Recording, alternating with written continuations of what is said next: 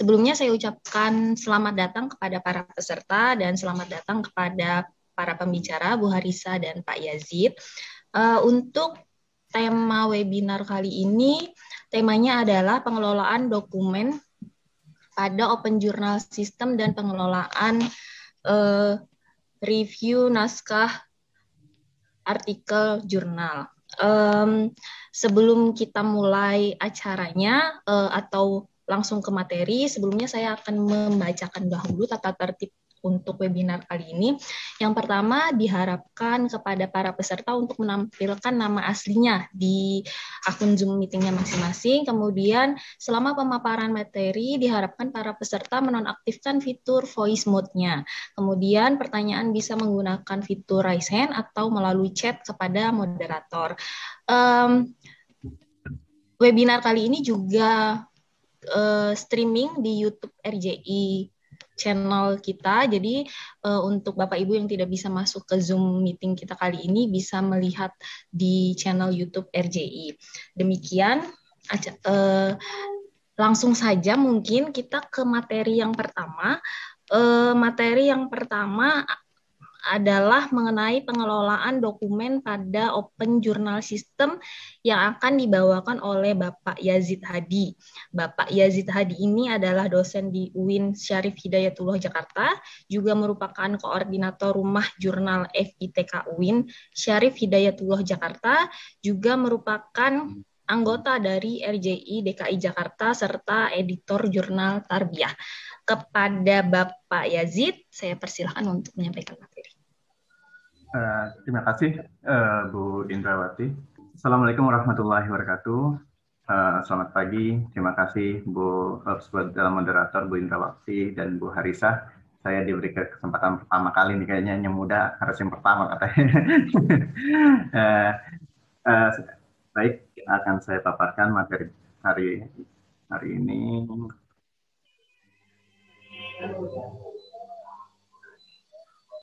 Uh, pengelolaan dokumen pada Open Journal System dengan saya Yadid Hadi. Uh, untuk pengenalan tadi sudah di saya koordinator rumah jurnal FITK uh, dan beberapa editor dari beberapa jurnal yang ada di UIN dan ada juga di beberapa uh, di luar beberapa jurnal di luar UIN Jakarta. Nah, Sebelum kita masuk dalam pengelolaan dokumen, kita akan melihat bagaimana tahapan proses penerbitan artikel jurnal yang idealnya seperti apa sih tahapan proses penerbitan jurnal itu. Pada tahapan pertama pasti dalam tahapan submission yaitu pada tahapan awal naskah masuk. Jadi naskah awal masuk itu eh, apa yang harus kita lakukan. Nah, pertama yang kita lakukan yaitu editor melihat cek gaya selingkung naskah dengan gaya selingkung jurnal. Jadi kelayakan naskah dengan gaya selingkung jurnal. Apakah uh, jurnal ini kriterianya uh, sudah layak dianggap jurnal atau hanya sekedar makalah biasa? Kalau memang sudah sudah layak atau misalnya uh, bagus, baru langsung masuk ke tahap kedua yaitu cek plagiasi. Kenapa? Langsung di langsung dicek plagiasi biar supaya kita tidak membuang waktu ketika uh, artikel naskah sudah masuk ke reviewer dan lain-lain sebagainya baru cek plagiasi, takutnya artikel ini sudah terbit dahulu. Itu yang jadi yang jadi masalah. Akhir akhirnya kita kerja dua kali. Maka kita lihat cek plagiasi di awal. Nah, ketentuan cek plagiasi di awal itu terserah para pimpinan editor dari masing-masing jurnal atau penulis jurnal bisa melakukan cek plagiasi awal. Biasanya toleransinya itu 30 sampai 40 atau 20 sampai 30. Nah, kalau di atas eh, 30 atau di atas 40 untuk social studies atau yang di uh, science biasanya science murni itu 20, 20 sampai 30 itu tidak tidak akan ditolerir untuk naskahnya dilanjutkan kecuali memang naskahnya itu dibutuhkan oleh editor tersebut. Nah, nanti uh, diperbaiki pada tahap revisi. Yang ketiga, uh, ketika sudah editor sudah uh, melihat cek kelayakannya semua sudah sudah layak dan sudah sudah diperbaiki, masuk ke meja ketiga yaitu reviewer. Reviewer ini melakukan proses review dengan mengisi berbagai catatan substansi pada form evaluasi dan komentar langsung dalam naskah. Nah, nanti di bidang review ini Bu Harisa akan menyampaikan apa saja yang harus dikomentari pada komen review. Yang jelas, reviewer itu tidak boleh uh, masalah teknis, tidak komentari masalah teknis. Dia substansi naskah, layak atau tidak uh, judulnya dan lain sebagainya. Karena kebanyakan reviewer masih mengomentari substansi teknis seperti uh, para apa uh, tentang paragraf, terus uh, besar kecilnya huruf itu masih di masih di situ. Nah itu biarkan nanti uh, tim teknisnya akan mengkomentari untuk substansi untuk substansi cukup uh, reviewer. Nah sifat reviewer lagi-lagi hanya merekomendasikan merekomendasikan keputusan tetap pada editor apa pun keputusannya. Oke lanjut. Nah pada tahap keempat yaitu editor jadi ketika reviewer sudah selesai, editor uh, reviewer mengembalikan ke ke editor, meja editor. Nah, eh, meja editornya itu nanti editor ada dua ya, ada editor section editor, ada editor uh, editor in chief. Nah, yang section editor atau editor editor in chief bisa langsung menindaklanjuti hasil rekomendasi reviewer ke author. Kalau misalnya rekomendasinya bagus gitu misalnya. Kalau banyak uh, apa banyak keputusan reviewer yang harus mempertimbangkan keputusan berat dari editor. Misalnya naskah ini tidak naskah ini tidak layak publish misalnya. Uh, naskah ini tidak layak publish tapi kita but kita butuh artikel tersebut. Kita butuh artikel tersebut maka keputusan ada di editor. Mau diterima atau tidak. Nah terus uh, lanjut editor ke author. Nah setelah dipastikan bahwasannya artikel ini layak, apa uh, reviewernya sudah reviewnya sudah bagus, maka diteruskan ke author. Author melakukan perbaikan sesuai arahan reviewer dan editor, direkomendasikan perbaikan menggunakan fasilitas MS Word yaitu track change. Kenapa? Biar kita ketahui editor nih, saya uh, misalnya saya sebagai editor mengetahui bagian mana saja yang diperbaiki oleh penulis. Jadi tidak baca dua tiga kali lagi, tetapi langsung baca yang diperbaiki bagian mana yang dikomentari dan diperbaiki. Nah, uh, kalau misalnya ini dilakukan penulis ini satu memudahkan oleh memudahkan editor untuk me, apa mereview kembali artikelnya apakah sudah diperbaiki atau tidak. Nah, proses ini bisa lebih dari satu kali. Bisa lebih dari satu kali tergantung uh, tergantung bagaimana si reviewer ini apa si author ini memperbaiki tulisannya. Terkadang si penulis atau si penulis ini sudah bilang memperbaiki tetapi masih banyak kesalahan-kesalahan yang teknis maupun substansi yang dilakukan oleh author. Nah, kesalahan yang paling sering terjadi yaitu kesalahan pada pada tahap referensi.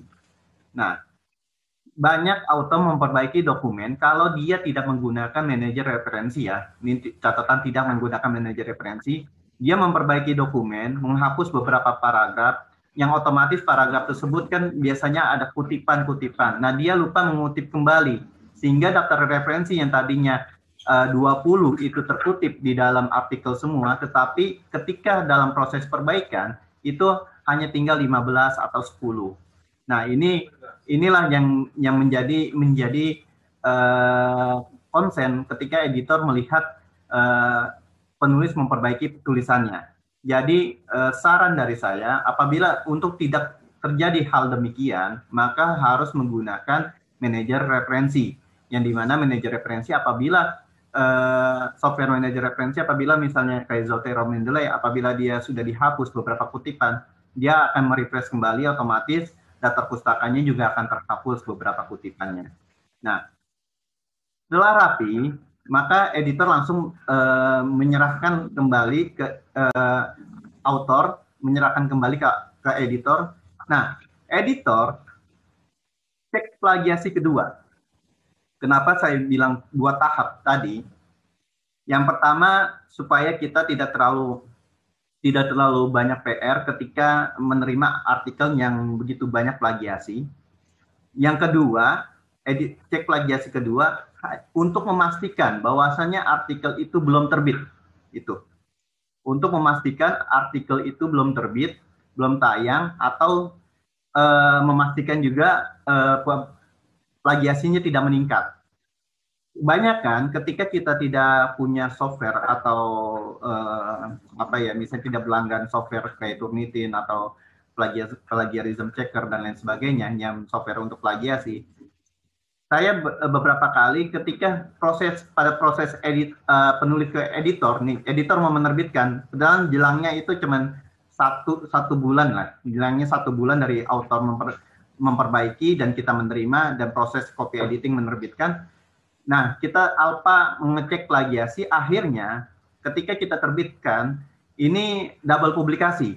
Kenapa terjadi? Karena autor uh, penulis kan penulis beda-beda modelnya ada yang modelnya itu dia kayak nebar jaring, jadi artikelnya disebar ke mana saja. Ada yang misalnya dia modelnya ketika dia masuk satu jurnal, dia tunggu sampai tiga bulan. Apabila tiga bulan tidak ada tidak ada apa tidak ada tindak lanjut, dia kirim email bahwasanya dia menarik artikel. Nah ini penulis yang baik, dia memberitahukan. Tapi kalau penulisnya yang yang tidak memberitahukan, dia menebar jaring ke mana saja. Nah editor jurnal juga ada yang silent way modelnya. Kenapa silent way? Biasanya dia kekurangan editor, dia memperbaiki aja sendiri, terus tiba-tiba menerbitkan saja tanpa memberitahukan si penulisnya. Tiba-tiba terbit. Yang alhasil ketika si ketika kita editor kita nih, misalnya yang jurnal yang yang sering komunikasi bahwasanya artikelnya sudah ditindaklanjuti dan lain sebagainya, pas tahap ini cek plagiasi kedua ini tiba-tiba artikelnya sudah terbit. Ini terjadi. Saya sering terjadi ketika penulisnya itu dari luar negeri.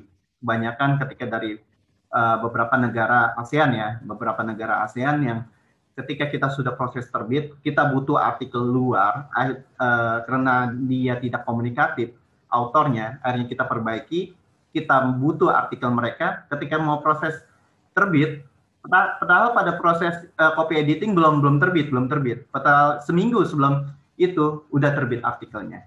Nah itulah ibaratnya kita uh, lagi-lagi pengelola jurnal harus punya uh, manajemen ya manajemen yang baik bagaimana menghadapi para penulis-penulis seperti ini. Jadi maka saya sarankan pada tahap ini cek plagiasi lagi supaya kita tidak ada kesalahan. Kedua cek akhir naskah bagian format penulisan grafik perhatikan bagian referensi dan lain-lain. Nah, kita juga melihat bagaimana uh, format penulisan. Nah, format penulisan kita harus sesuai dengan gaya selingkung kita.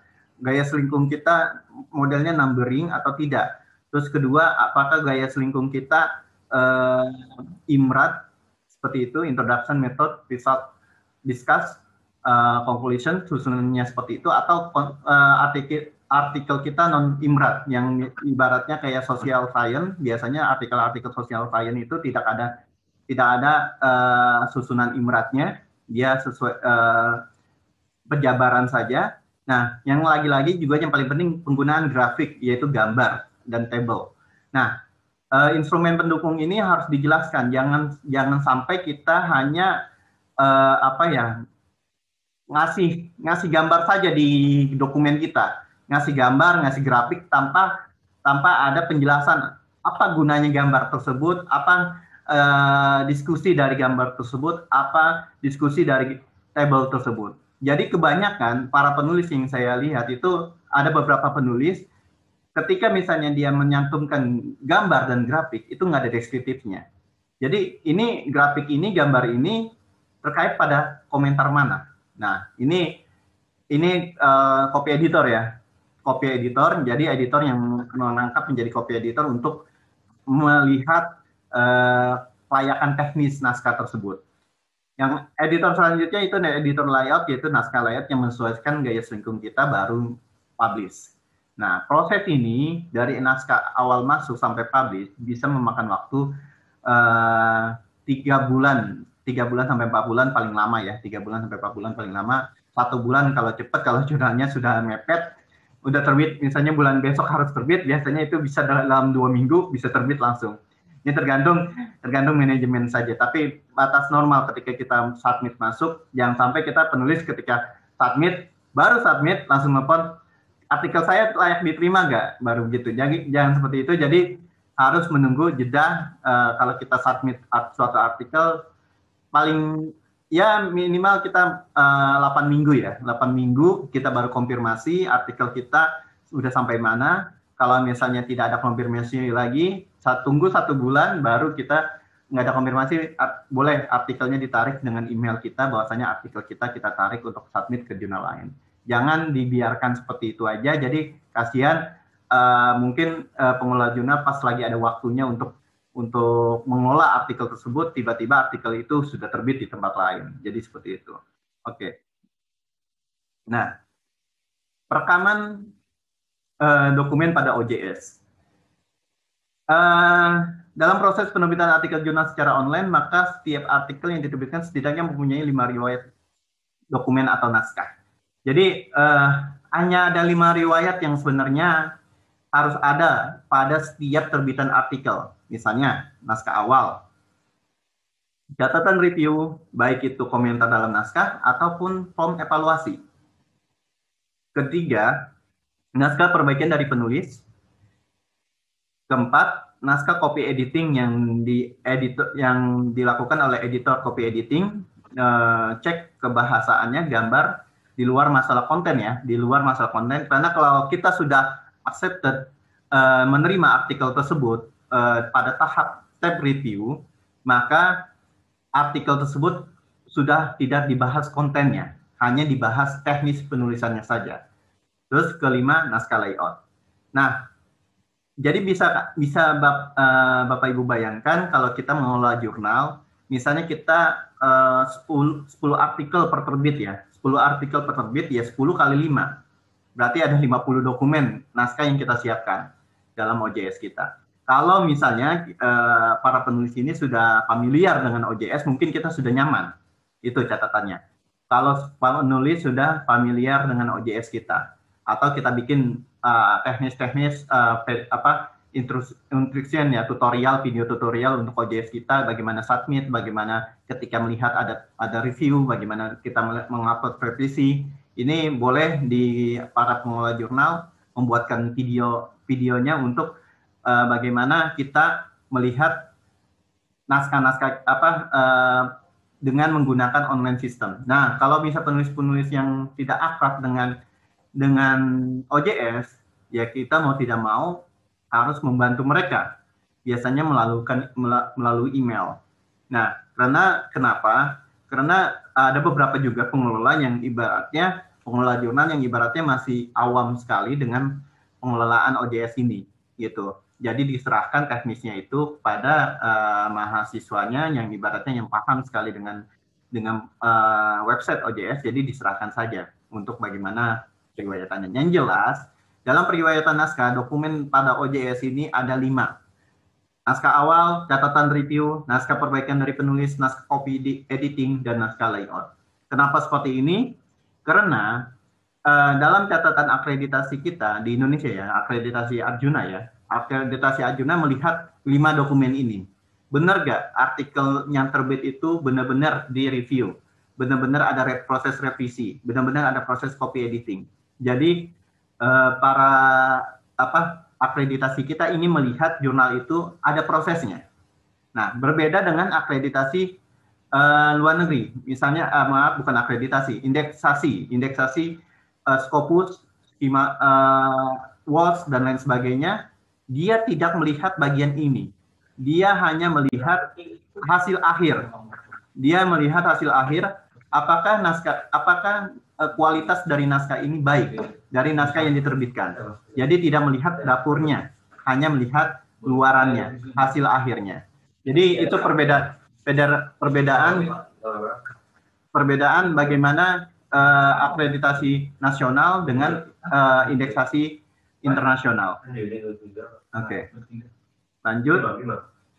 Nah, ini contoh from evaluasi reviewer Nah, ini Bapak bisa, Bapak Ibu bisa lihat bagaimana reviewer menilai uh, art, sebuah artikel. Jadi kita bisa bikin form seperti ini. Bagaimana reviewer ini uh, fokus pada masalah substansi saja, gitu. Apabila yang ada yang dibutuhkan komentari, ya nanti ada tab untuk yang untuk komentar secara umum. Apabila hanya untuk uh, checklist saja atau penilaian, misalnya uh, sebelah kiri uh, sebelah kiri ini modelnya penilaian ya. Menilai satu dari 10 bagaimana cakupan temanya dan lain sebagainya. Nah, nanti kalau misalnya ada poin di bawahnya, kalau misalnya lebih dari 65, misalnya 65 poin, maka naskah ibu masuk untuk untuk uh, untuk uh, publikasi selanjutnya, uh, masuk ke meja selanjutnya. Kalau misalnya tidak layak, langsung di dikomentari bahwasannya dikembalikan lagi ke penulis. Nah, ini uh, contoh form evaluasi untuk reviewer. Nah, berikutnya peran-peran di Open Journal System. Nah, ini lebih ke ini ya. Kita akan masuk ke bagian sebentar. Jadi kita akan masuk ke bagian uh, sistem rule-nya. Pertama, Juna Manager. Apa sih peran Juna Manager itu? Peran Juna Manager ini sangat sangat luas ya dia bisa saja menjadi editor akun ini akun-akunnya. Juna Manager ini bisa jadi akunnya menjadi editor, section editor, copy editor, layout editor, dan provider, dan semua bagian yang ada di OJS. Jadi dia ini sangat fleksibel sekali. Jadi bisa bisa bisa menjadi uh, login sebagai apa saja. Tetapi uh, dia juga ibaratnya untuk memasukkan nama-nama rule, nama-nama orang siapa saja yang menjadi editor, siapa saja menjadi review dan dan mengelola seluruh bagian di OJS-nya. Nah, si editor bertugas ini editor maksudnya editor incip ya. Akun editor ini diisi editor incip. Bertugas mengawasi seluruh proses review, editing dan penerbitan jurnal dalam proses editorial. Editor memberikan tugas ke section editor untuk memeriksa dan mengedit naskah artikel yang artikel jurnal yang masuk. Editor juga bertugas membantu edisi jurnal, menjadwalkan publikasi jurnal, menyusun adaptasi jurnal, menerbitkan jurnal sebagai bagian dari proses publikasi. Jadi jadi editor ini dia akunnya dialah akun dia yang untuk menerbitkan naskah. Jadi akun section editor, review copy editor, layout editor dan akun lainnya itu tidak bisa hanya akun editor yang bisa mengcreate isu dan mempublikasi naskah. Jadi maka editor ini, akun ini dipegang oleh editor in chief dan managing editor yang lainnya. Gitu. Yang kedua, section editor. Nah, editor yang lainnya masuk pada bagian section editor. Jadi tugasnya section editor itu apabila dia dia ini baru dapat tugas apabila editor akun editor menugasi orang dari section editor tersebut baru dia bisa melakukan uh, manajemen manajemen editornya gitu. Reviewer adalah penyunting ahli sesuai pada bidangnya ditunjuk oleh section editor atau editor untuk menyunting naskah jurnal. Copy editor bertugas mengatur tata bahasa tadi yang saya sudah bilang.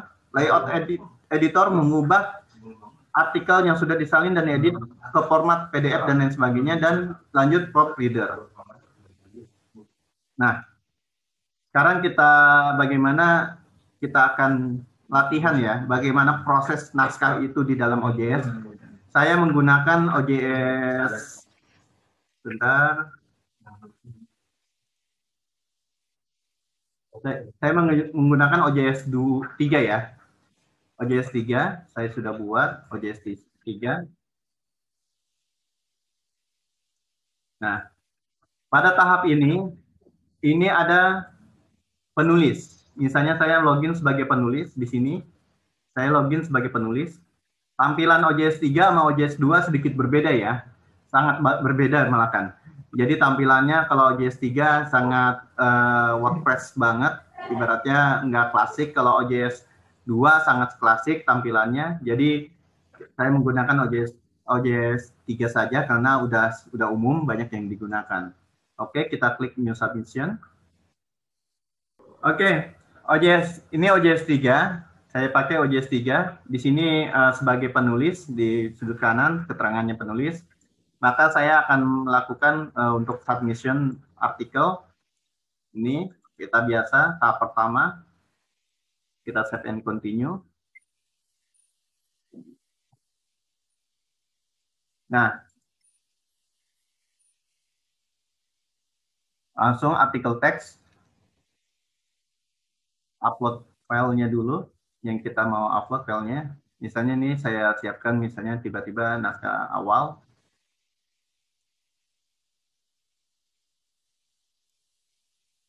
Kita pastikan artikel awal kita, jangan artikel PDF ya. Kalau kita masukin artikel ke jurnal, jangan PDF. Karena susah sekali nanti akan kita tindak lanjutinya.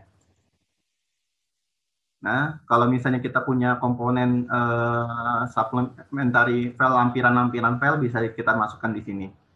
Atau kita sudah cek plagiasi dan lain sebagainya, kita boleh lampirkan juga di sini. Oke. Okay. Sudah, step and continue lagi. Kita artikel awal di sini, contohnya, bisa judul, judulnya ya, artikel awal artikel jurnal. Nah, tanda bintang di sini yang harus diisi. Nah, abstrak, kita misalnya seolah-olah ini artikel.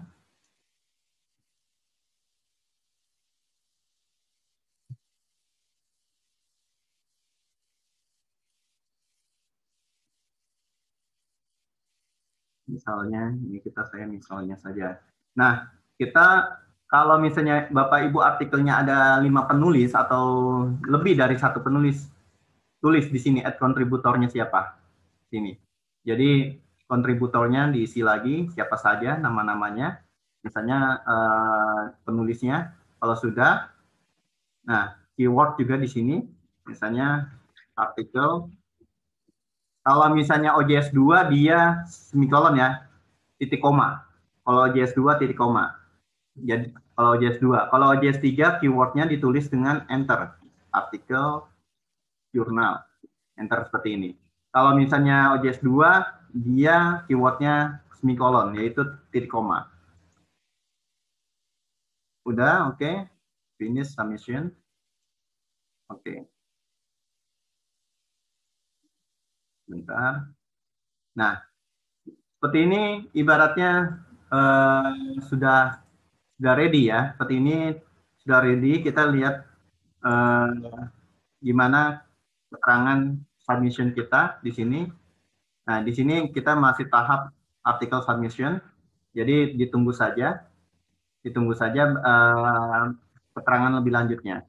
Nah, saya masuk sebagai editor. Lanjut, karena ada naskah masuk, saya masuk sebagai editor. Nah, ini ada editor, ada artikel masuk tadi satu di sini. Nah, ini naskah awal ini nanti kita akan akan uh, kita lihat dulu, kita bisa download dulu kelayakannya, lain sebagainya, dan uh, kita scan uh, turnit, turnitinnya, plagiasinya. Kalau sudah, baru kita pilih editor, boleh pilih bantuan dari section editor, section editor. Kita cari. Nah, kita cari section editor di sini. Misalnya di sini ada Bapak nama section editor. Nah, oke. Okay. Ini checklist checklist semua. Oke. Okay. Nah, berarti dia sudah memilih section editor. Saya akan edit, karena saya sebagai editor, editornya, saya akan masuk ke akun section editor. Nah, akun section editor kalau belum ada tugas, dia seperti ini, kosong. Kalau saya reload lagi, nah ini baru dapat tugas. Nah, jadi kalau sudah dapat tugas, kita checklist, eh, kita klik. Oke, kalau sudah klik, kita akan lihat naskahnya. Kalau naskahnya sudah layak, kita send to review. Nah, sebelumnya, maaf, sebelumnya kalau kita mau send to review naskah, coba dicek kembali naskah yang kita send uh, reviewnya. Coba, dulu, bentar. Apa saja yang harus kita hilangkan? Pertama yang kita hilangkan ini, yang paling penting itu adalah kita menggunakan double blind review. Yang paling penting kita hilangkan identitas dari si penulis. Kenapa? Karena takutnya si penulis uh, dikenal oleh reviewer yang kita tuju dan lain sebagainya akhirnya ada subjektivitas yang yang ibaratnya yang maklum man, sesama manusia kalau sama teman komentarnya agak jadi kurang-kurangi gitu. Ibaratnya ada hal-hal seperti itu. Jadi kita lihat kembali naskahnya ada identitas dari penulis atau tidak. Kalau tidak ada identitas dari penulis boleh baru kita uh, apa kita lakukan send to review dengan artik kita upload artikel yang kita sudah hilangkan namanya gitu. Oke. Nanti kita bisa upload di sini filenya dan lain sebagainya, misalnya artikel komponen dan dan baru kita upload filenya di sini.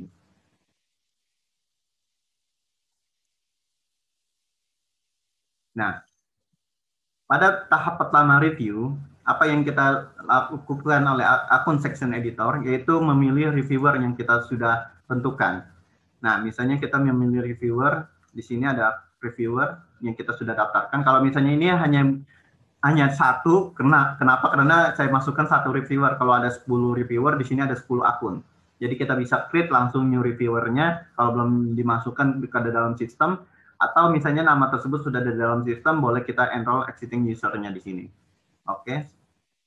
Nah ini uh, email email ininya, email yang sudah disetting oleh OJS kita bisa misalnya reviewernya kita nggak mau ngirim ke email ke reviewernya bisa kita klik bagian sini.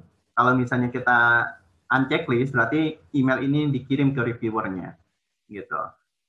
Oke, kita lihat cek artikelnya. Oh, benar artikel yang kita mau kirim. Kalau sudah add reviewer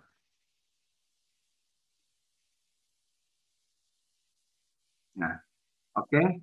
masuk uh, reviewer ini. Nah, sudah masuk. Uh, jadi pada tahap ini uh, artikel ini sudah masuk ke dalam meja si reviewer. Akan uh, saya akan login sebagai akun reviewer. Nah, ini akun reviewer saya sudah uh, login di sini. Saya reload dulu.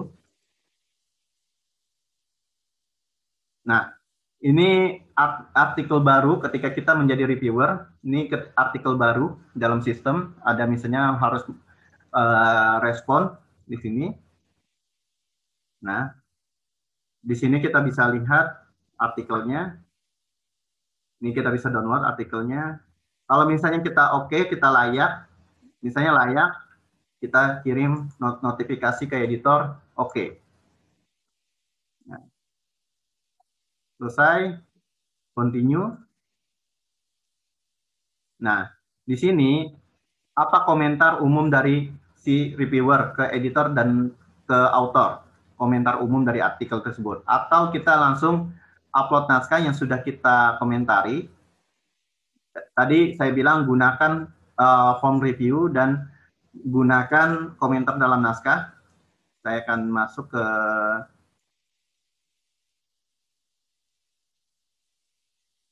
Nah, ini eh, contoh komentar dari sebuah naskah dari reviewer. Nah, ini komentar dalam naskah menggunakan fasilitas komen MS Word ya. Jadi yang dikomentari adalah bagian-bagian substansi dari sebuah naskah. Oke, kalau misalnya sudah ada, kita sudah masuk.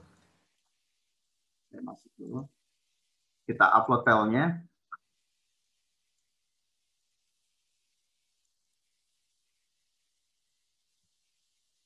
continue apa lagi continue. Complete nah ini sudah masuk semuanya. Terus reviewer memberikan rekomendasinya apa? Kalau misalnya ditolak ditolak. Kalau eh, resubmit for review berarti kita melakukan sesi kedua untuk review dari artikel tersebut. Kalau misalnya langsung uh, revisi saja, nanti tindak lanjutnya di editor pilih bagian ini. Gitu. Jadi reviewer tidak kembali lagi ke reviewer, langsung ke editor. Submit review. Oke. Okay. Nah, kalau sudah gini uh, dokumen sudah sudah masuk tugas reviewer itu sudah selesai. Lanjutnya tugas siapa? Tugas section editor melihat kembali dari ininya dari meja mejanya.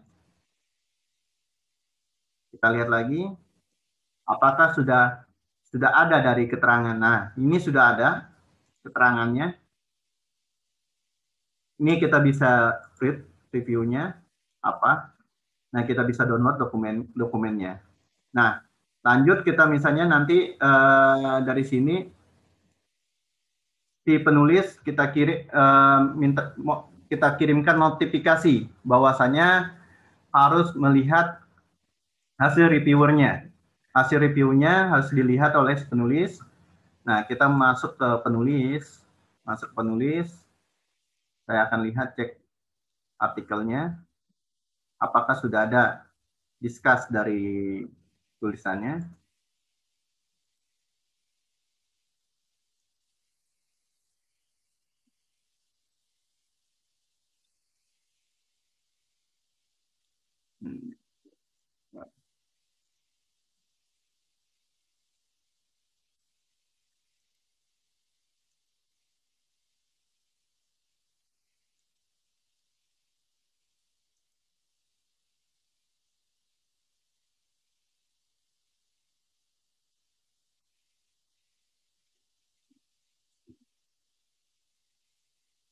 Saya masuk dulu ke editor.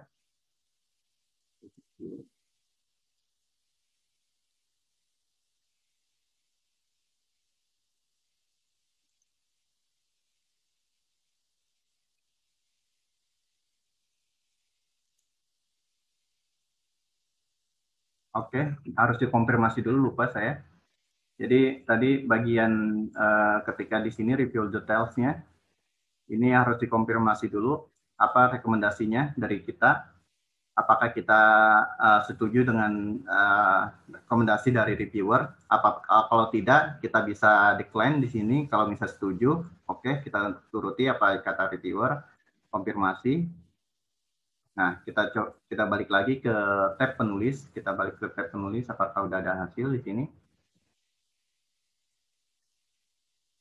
Oh rekomendasi for uh, waiting for editor. Berarti kita harus masuk ke editor. Apakah editor menerima rekomendasi itu? Konfirmasi. Nah kita masuk ke penulis di sini.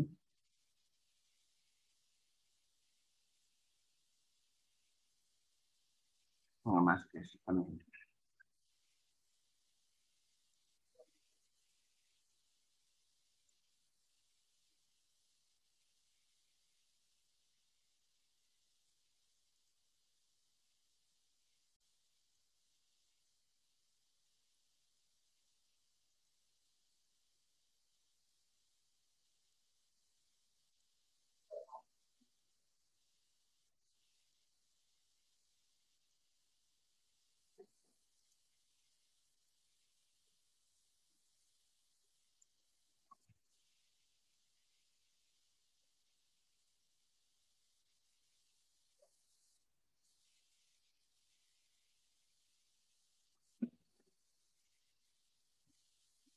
coba cek dulu kesalahan sistem kayak ini.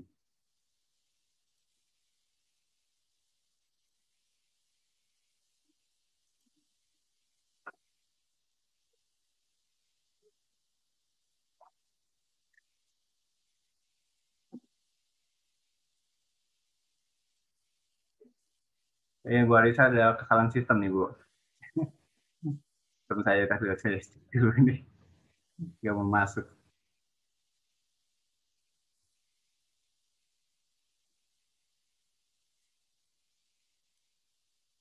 Oke, saya cek lagi. Request, request. Ya. Iya, iya, saya sudah sudah masuk. Sudah dimasukkan. Uh.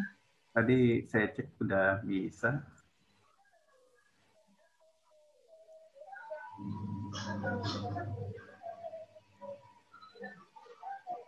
Jurnal ini sudah.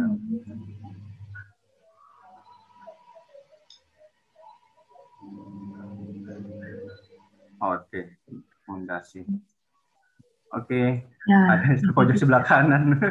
Ini dia.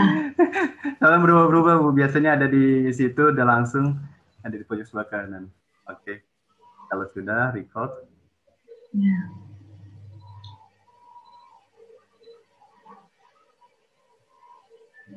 Oke, ini sudah saya berikan rekomendasi. Saya balik lagi ke penulis di sini. Nah, masih ini, aduh saya masih belum kelihatan.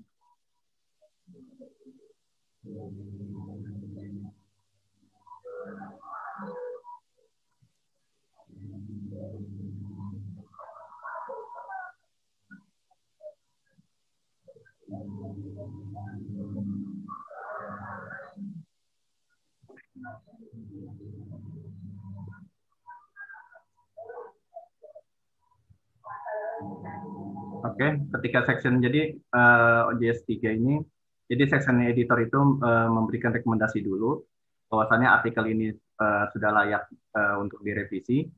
Lalu editor yang menjadi akun editor in itu uh, melihat lagi apakah benar-benar layak. Kalau sudah, dia akan masuk.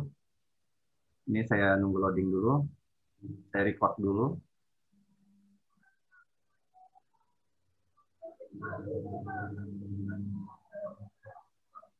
Bentar, saya record dulu. Ini masih loading.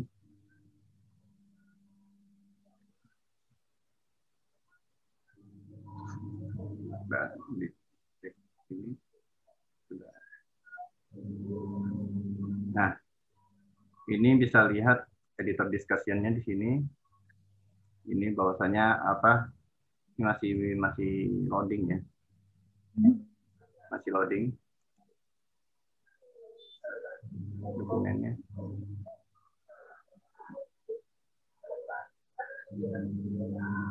Oke, kita kalau misalnya sudah di sini, baru kita akan upload artikel eh, artikel dari revision kita di sini dari penulis kita akan upload artikel revisi. Nah, setelah upload artikel revisi, kita klik continue. Kita klik continue lagi di sini kita komplit. Nah, kalau sudah masuk seperti ini, artikel ini, maka kita akan masuk ke section editor kembali. Kita masuk ke section editor kembali.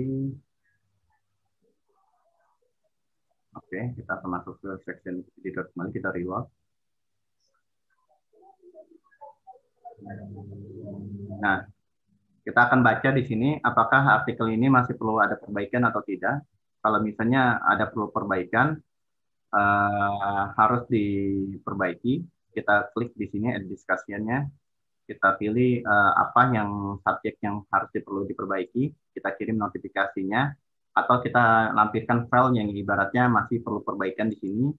Filenya apa saja di situ. Kalau sudah kalau sudah misalnya kita uh, kita berikan discussion-nya kita tunggu lagi file kedua, file ketiga, sampai seterusnya berapa kali perbaikan di sini ketika file revisionnya. Nah, kalau sudah, anggap bahwasanya artikel ini sudah layak, kita akan um, rekomendasi kembali di sini. Uh, accept submission, record rekomendasi di sini.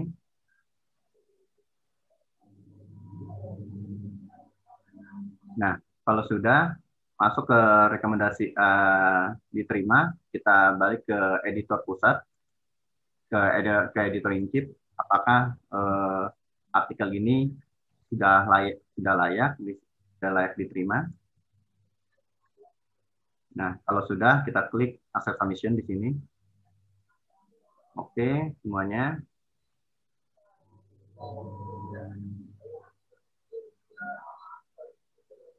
Oke, artikelnya ini record for editorial discussion.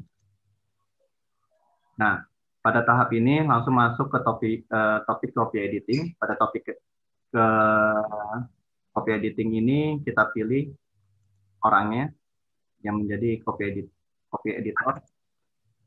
Kita cari orangnya. Nah, misalnya di sini sudah ada copy editor, oke. Kalau sudah sudah masuk copy editing di sini, baru kita send to production. Uh, kita copy editing di sini dulu, kita masuk di sini, sama saya masuk sebagai copy editor, di sini copy editor, saya masuk sebagai copy editor.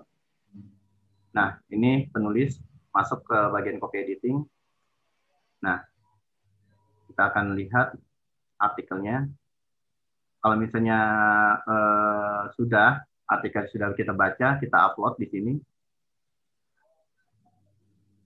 Upload file.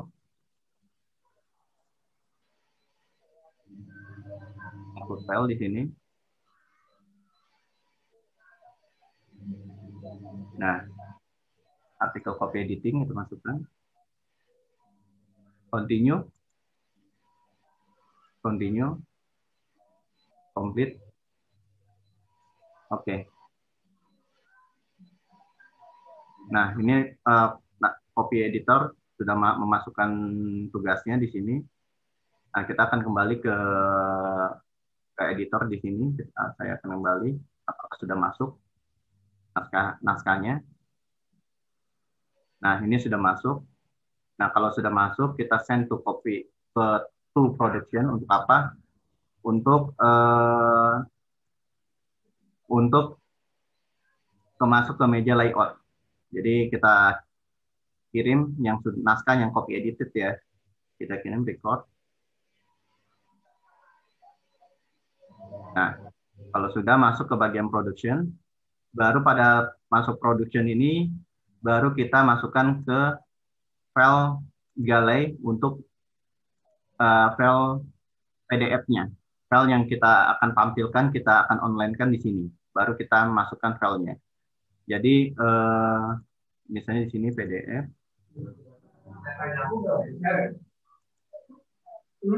Nah, kita upload komponen komponennya, artikelnya, misalnya file layout di sini. Ini sudah kita layout filenya. Oke, kalau sudah, kalau sudah continue, continue lagi, complete. Berarti sini sudah.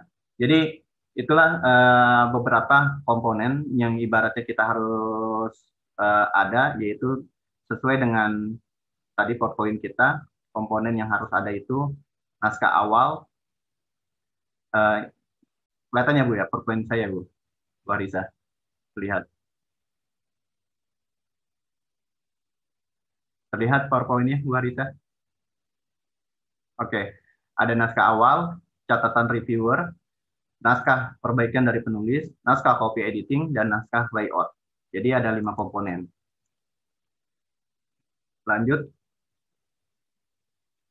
Nah, gimana kita menjaga uh, rumah jurnal dengan baik? ketika kita melihat sistemnya seperti itu, terus kita melihat apakah kita sanggup uh, seorang pengelola jurnal itu kita menjabat uh, sebagai pengajar juga, sebagai pengelola teknis juga dan lain sebagainya, apakah kita sanggup atau tidak? Maka dari itu penting membagi tim kita. Pertama, uh, ada dua alternatif, yaitu satu, membagi tim jurnal yang menjadi tim konten siapa. Tim jurnal yang menjadi tim manajemen siapa. Jadi, ada yang bagian konten, ada yang bagian manajemen. Jadi dia yang akan tim konten berfokus dalam menyeleksi naskah dalam kelayakan menjadi terbitan jurnal. Tim manajemen berfokus dalam mengelola naskah dalam OJS serta membantu kesulitan-kesulitan yang terjadi dalam OJS. Jadi kesulitan-kesulitan yang terjadi dalam OJS itu dibantu. Ya kayak tadi kendala teknis e, ibaratnya itu akan dibantu ada tim manajemen apa saja yang menjadi kendala ketika bagian teknis tersebut. Karena e, ketika Bapak Ibu beda sekali antara OJS 2 dengan OJS 3. Nah, kalau OJS 3, eh OJS 2, ini saya uh, jurnal saya, Tarbia. Nah, kalau OJS 2, ini OJS 2, Bapak Ibu. Jadi sangat beda sekali ketika melihat tadi runtutan ya, runtutan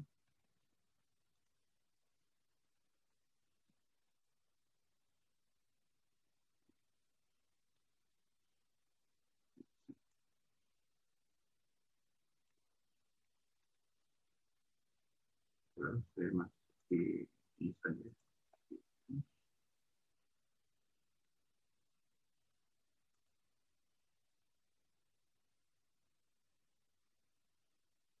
Karena ini bagian online system, jadi uh, Bapak Ibu harus uh, menyajikan mana yang menjadi tim manajemen, mana yang menjadi tim konten karena sangat berbeda sekali.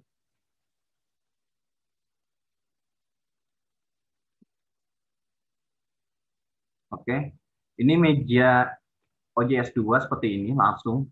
Uh, kalau misalnya susunan yang tadi saya lakukan, saya akan back isu dulu jurnal yang sudah terbit. Misalnya di sini. Ini tabnya seperti ini saja, tab reviewnya. Jadi sangat simpel gitu. Dibandingkan dengan OJS 3 tadi, ini sangat simpel. Jadi eh, kesalahannya sangat minim kalau ini. Tapi OJS 2 ini OJS ini sudah tidak update kembali gitu. Jadi yang jadi permasalahan OJS ini tidak update kembali. Oke. Jadi untuk menjaga rumah jurnal dengan baik, bagi dua dua tim konten dan manajemen. Kalau misalnya tidak ada, apabila misalnya kita punya biaya atau punya dana untuk lebih, yaitu menyiapkan tim IT khusus untuk manajemen OJS-nya. Itu sangat baik sekali. Kedua, hal penting dalam memaksimalkan nilai akreditasi, saya akan sajikan 9 poin di sini.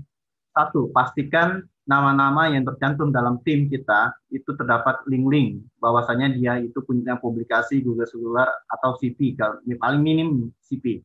Kedua, kita tidak sembarangan um, menulis nama-nama yang ada di editorial team, mencantumkan nama tersebut. Nama tersebut dari seluruhan jumlah tim kita 80% aktif terlibat dalam OJS. Aktif terlibat dalam OJS di mana misalnya username dia benar-benar dipakai untuk edit untuk melakukan aktivitas di dalam OJS-nya. Ketiga, pastikan konsistensi dalam penyuntingan dan layout gaya singgung jurnal. Jangan kita berubah-ubah setiap terbitan. Misalnya nomor satu eh, kita dua kolom, nomor dua satu kolom. Terus seperti itu seperti itu seperti itu terus. Jadi tidak konsisten. Jadi kalau ingin melakukan perubahan, lakukanlah apabila dia uh, sudah lengkap satu kolom, misalnya 2020 kita sudah lengkap satu kolom, nah 2021 mau melakukan perubahan apa? Layoutnya, gaya sengkungnya bisa dilakukan, tetapi jangan di nomor yang sedang berlangsung. Keempat, pastikan metadata semua terupdate, maupun itu Google Scholar, DOAJ, Garuda, dan lain sebagainya. Kelima, pastikan review manajemen review terpenuhi dulu sebelum melakukan publikasi jurnal. Jadi, jangan publish dulu sebelum manajemen reviewnya ini terpenuhi. Keenam, Dewan Editor, Penulis, dan Reviewer harus dari kawasan dalam institusi dalam uh, setiap terbitannya. Dan idealnya dalam terbitan yaitu 60% dari institusi, luar institusi, 40% dari institusi dalam. Kenapa seperti itu? Karena untuk beraneka ragam tulisan uh, kontribusi kontributor kita jadi ada perbatasan 60-40. Tujuh, memaksimalkan setiap terbitan ada artikel dari luar negeri, tidak hanya kawasan Asia Tenggara. Jadi usahakan setiap terbitan ada satu artikel dari luar negeri. 8. Jumlah citasi hanya dihitung tiga tahun terakhir dan kunjungan unik enam bulan terakhir dan kesembilan artikel terbit tidak di luar fokus scoop jurnal. Nah, itu yang ibaratnya eh, hal-hal uh, penting dalam memaksimalkan nilai akreditasi kita yang terakhir, cara mengukur pengolahan jurnal yang baik ini kita bisa ada tujuh komponen. Pertama, data kita, OJS kita itu harus open access, jangan dikunci. Itu satu. Kedua, kualitas informasi standar jurnal online. Nah, jangan sampai kita tidak ada misalnya informasi harus lengkap semua dari dari author guideline, etika publikasi, terus uh, tentang plagiarism, terus tentang uh, apa misalnya indeksasi, terus tentang uh, history jurnal. Jadi semuanya harus lengkap. Nomor, nomor DOI harus aktif, jangan sampai error itu. Keempat, layout artikel standar jurnal online maksudnya apa? Artikel itu harus punya selingkung jurnal online. Jadi jangan samakan ketika jurnal uh, jurnalnya offline dengan online, jangan samakan. Jadi ketika jurnal kita online, coba layout artikel itu harus punya identitas satu. Pertama, harus punya URL jurnalnya ada di situ. Kedua, nomor DOI-nya ada. Ketiga, ISSN-nya ditampilkan berapa, nomor berapa. Terus keempat, uh, jurnal terbit nomor berapa, tahun berapa, halaman berapa, sampai halaman berapa itu harus ada. Jadi kalau misalnya saya sajikan, seperti kalau di layout uh, di Tarbiyah ini seperti ini. Jadi ada gaya halaman halaman judulnya di sini, gaya selingkungnya. Jadi ada misalnya nomor berapa sampai nomor berapa di sini. Nah ini juga kalau misalnya uh, bisa dibuat, silakan dibuat. Selanjutnya DOI, nomor DOI, dan keterangan dan terakhir yaitu keterangan uh, si, lisensi artikelnya dipakai. Jadi misalnya artikel kita memakai lisensi apa di sini. Jadi ini jelas uh, untuk ibaratnya untuk keterangan uh, artikel online. Lanjut, uh, rebitan artikel harus sesuai prosedur judul, nama, aplikasi, email, isi uh, sudah sesuai, layout penomoran juga sudah sesuai, jangan sampai penomoran ngacak. Ingat, penomoran uh, akan berganti apabila kalau nomor halaman diganti apabila sudah satu volume full. Jadi volume 1 sama volume 2 baru mengulang nomor satu. Nah, kalau misalnya uh, ganti nomor, misalnya nomor satu sama nomor 2, antara nomor satu dan nomor 2 itu meneruskan halamannya jangan kembali ke nomor 0 kembali. Jadi nomor 1 0, nomor 2 0 lagi, jangan. Jadi jangan kembali ke angka satu lagi. Jadi nomor 1 dan nomor 2 itu nomor penomoran di nomor 2 meneruskan penomoran di nomor 1 gitu. Nah, kita akan ganti lagi nanti kembali ke angka 1 apabila volume sudah selesai. Volume sudah selesai, ganti volume baru ganti nomor. Aktivitas tim jurnal dan terbitan juga tepat waktu, tidak ada hutang terbitan dan selanjutnya. Nah, ini dan terima kasih. Mungkin itu dari saya. Apabila ada pertanyaan, mungkin uh, saya serahkan ke moderator lebih dahulu. Uh, ya, terima kasih pemaparan materinya dari Pak Yazid.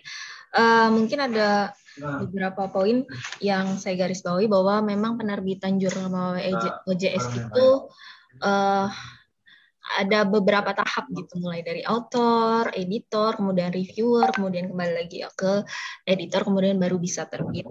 Nah, untuk menjaga uh, rumah jurnal kita untuk tetap baik, ada baiknya ada tim konten dan tim manajemen tadi yang saya garis bawahi dan memang jika ada budget yang berlebih dalam uh, pengelolaan jurnal mungkin ada tim IT khusus gitu ya Pak Yazid ya yeah. karena memang uh, OJS ini uh, eh, IT sekali gitu, uh, teknis teknis sekali gitu ya.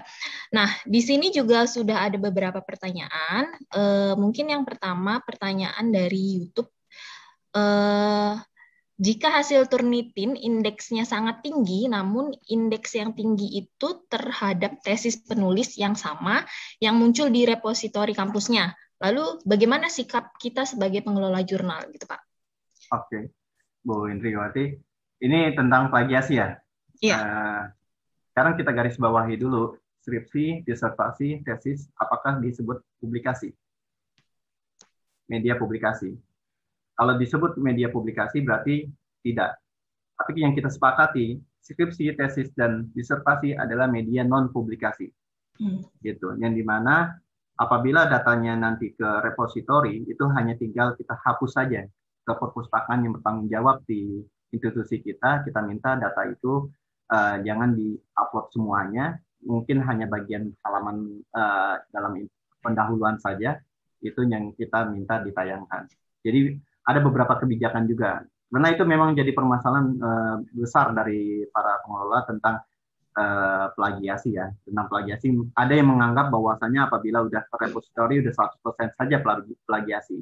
Nah itu tetapi kita juga ketika mengubah dari skripsi, tesis, dan disertasi kita, jangan semuanya langsung di copy paste seperti itu. Kita hmm. harus merimak ya, maksudnya menggaya bahasakan ulang supaya uh, nilai dari misalnya bahwasannya kita ke repository itu kecil gitu. Jadi kalau kita anggap bahwasannya skripsi, disertasi, dan uh, tesis itu non publikasi ya itu sebenarnya aman pada dasarnya. Gitu gitu ya. Uh, baik, terima kasih Pak Yazid. Ini ada pertanyaan ada yang ingin bertanya langsung mungkin Pak Raston Sitio ingin bertanya langsung mungkin tadi silakan silakan Pak Pak Raston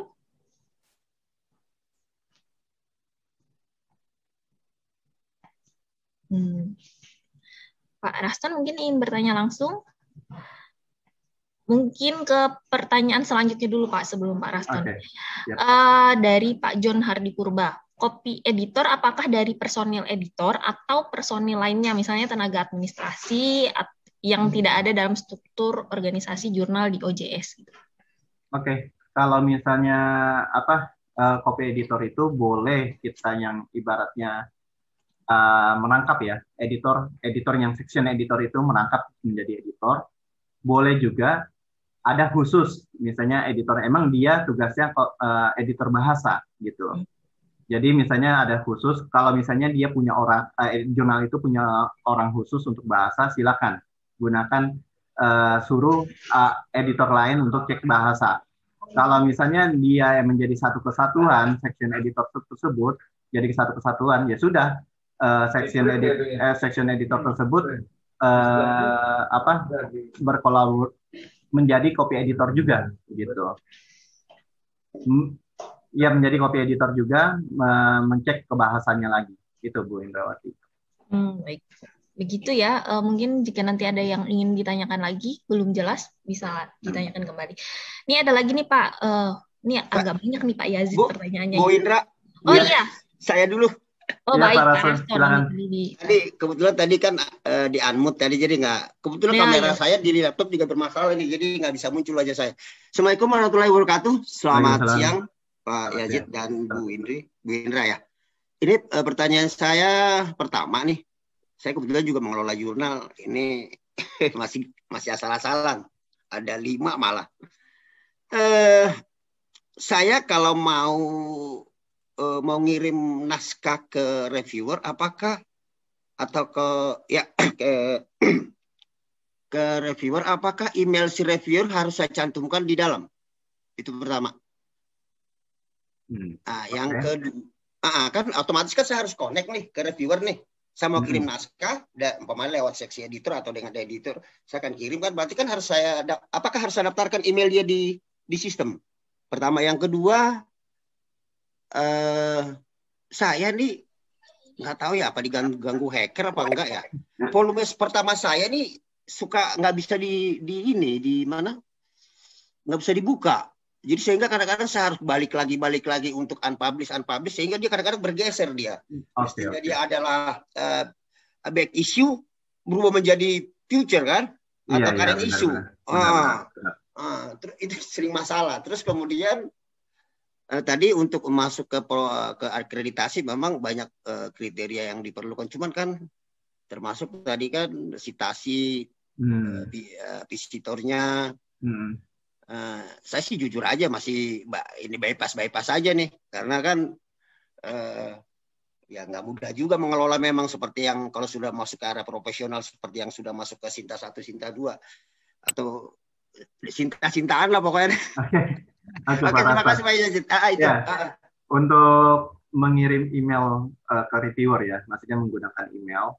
Uh, pertama, apakah nanti dicantumkan di dalam sistem ya Pak Raston ya, gitu ya? Yep. Uh. Ya, tetap email reviewer yang kita kirim tetap harus didaftarkan ke dalam sistem OJS-nya. Uh, uh. Karena nanti ketika akunnya ditampilkan di OJS, itu emailnya benar-benar email beliau gitu, oh, Pak ya, Raston. Okay. Gitu. Siap, siap. Itu yang pertama. Yang kedua, apakah tadi sistem Pak Raston uh, mengalami publish unpublish seperti itu kadang-kadang nggak bisa di-download. Ini terjadi Pak Raston di Jurnal Win juga. Uh, sering terjadi hal hal seperti itu itu kendala server Pak Raston. Oh, jadi, iya, iya. jadi saya ada beberapa jurnal yang servernya di dalam kampus, ada beberapa jurnal servernya di luar kampus. Selama server itu nggak ada gangguan, itu nggak ada masalah sebenarnya. Tetapi ketika servernya itu kalau dalam kampus kan kadang-kadang ada perawatan updating dan lain sebagainya dan uh, ada gejala teknis yang ibaratnya uh, bentrok atau apa sehingga terbitan yang lama-lama ini nggak bisa di-download. Nah, ini hmm. Hmm. memang uh, saya juga setiap uh, berapa setahun sekali ya, setiap setahun sekali mengecek terbitan-terbitan lama atau misalnya enam bulan sekali setiap kali terbit mengecek terbitan-terbitan lama apakah masih bisa di progress download gitu. Kalau misalnya ada masalah ya, ya hal yang paling mudah oleh dilakukan oleh pengelola jurnal ketika kejadian itu yaitu publish unpublish lagi. Oh iya iya. iya. Hal yang paling mudah. gitu. Karena uh, mau mau diapain lagi karena itu sistemnya itu terkunci di server itu. Jadi kemarin saya juga diskusi orang IT-nya, ya mereka juga bingung juga kok bisa kejadian hal kayak gitu gitu bentrok atau misalnya uh, ibaratnya alamatnya nggak ketemu gitu para iya iya betul betul pak ya salah alamat misalnya salah alamat nggak ketemu lagi alamatnya ke mana lagi nih? Akhirnya iya, ya udah iya. publish unpublish lagi. Tapi kan itu uh, untuk terbitan yang dahulu dahulu jadi sebenarnya tidak masalah terkait akreditasi nantinya. Nah yang akreditasi itu hanya dua tahun terakhir saja Pak Raston. Oh, jadi iya, iya, iya. Uh, Pak Raston coba uh, apa miskomitmen person misalnya kita pengelola jurnal mau mau akreditasi di tahun berapa gitu misalnya. Kalau ketika akreditasi di tahun 2021 maka coba empat terbitan uh, ke belakang itu uh, empat nomor ya empat nomor yeah. di iya. belakang itu diper, diperbaiki ibaratnya diperbaiki dalam artian bahwasanya dilengkapi dokumentasinya oh, iya, lengkapi iya, iya. misalnya iya. dia ada revisi ada apa itu dilengkapi dokumentasinya karena lagi-lagi memang akreditasi Sinta itu Arjuna ini adalah melihat dapur kita. Nah, iya. lagi-lagi melihat dapur kita, ya kita harus memperbaiki gitu dapur-dapur kita. Kalau kalau, kalau Pak Raston ingin langsung fokus, misalnya langsung fokus, ya dia nggak akan melihat dapur kita, dia hanya melihat kualitas akhir dari artikel kita seperti apa. Dan iya. kedua, uh, editor standing kita uh, bahwasanya kita sudah sudah ibarat internasional editor kita, hampir 40% editor kita itu dari mancanegara misalnya. Itu para Raston. Mereka siap, meminta siap. bagian itu. Dan terakhir yang ketiga unik gitu. Bahwasanya jurnal kita harus unik gitu oleh internasional fokusnya. Oke, okay, Raston. Oh, satu lagi Pak Yajid, eh, ternyata baru saya tahu nih barusan nih kalau tadi kan saya kan mengacu pada ya kan namanya kita pengelola baru kan. Iya. Udah ada lima nomor sih. Saya bikin urut dari awal halamannya. Ternyata setelah baru selesai informasi dari Pak Yajid bahwa penomoran itu ke, dari akan kembali ke awal ketika masuk ke volume berikutnya ya. Iya. Hmm. Iya pada gitu. Itu pencerahan juga tuh. ya, Kalau Jadi, saya kan saya, sambung, saya sambungin Pak Yajid dari volume dari volume satu nomor satu sampai volume tiga nomor dua gitu kan. Nah ini memang besok, kan, ba oh. banyak miss Pak Rason. Jadi setelah zoom ini mungkin nanti Pak Rason memperbaiki volume di terbitan iya, sebelumnya. Iya iya. Thank you Pak iya. Yajid. Terima kasih. Ya sama-sama Pak Rason. Ya terima kasih. Iya Bu Intan. Oke, ada lagi nih. Pak Yazid nih banyak ya. nih kayaknya ya. Untuk peer review itu keterlibatannya di jurnal di bagian mana dan tugasnya apa saja. Itu yang pertama. Yang kedua adalah ini mau migrasi dari OJS 2 ke OJS 3. Nah, apakah semua naskah dan surat-surat yang sudah ada di OJS 2 itu nanti akan terdelete atau semuanya termigrasi okay. ke OJS 3 gitu? Ini teknis banget nih. Sebenarnya Kang Gudo nih yang jawab ini. Oke, okay, saya akan jawab nomor satu untuk peer review. Reviewer dari luar institusi, keterlibatan di jurnal di bagian mana, dan sama saja. Tadi uh, ketika saya menggunakan akun review, jadi kita akan tugasnya, rule jurnal, saya akan share dulu, bentar.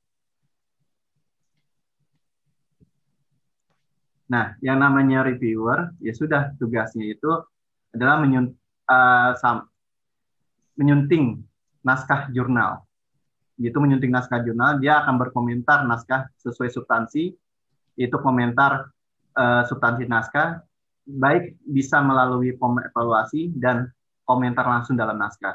Nah, yang dilakukan reviewer-reviewer itu uh, sama seperti ini. Nah, ini penilaian reviewer. Nah, nanti akan dibahas oleh Bu Harisa lah, pokoknya hal ini.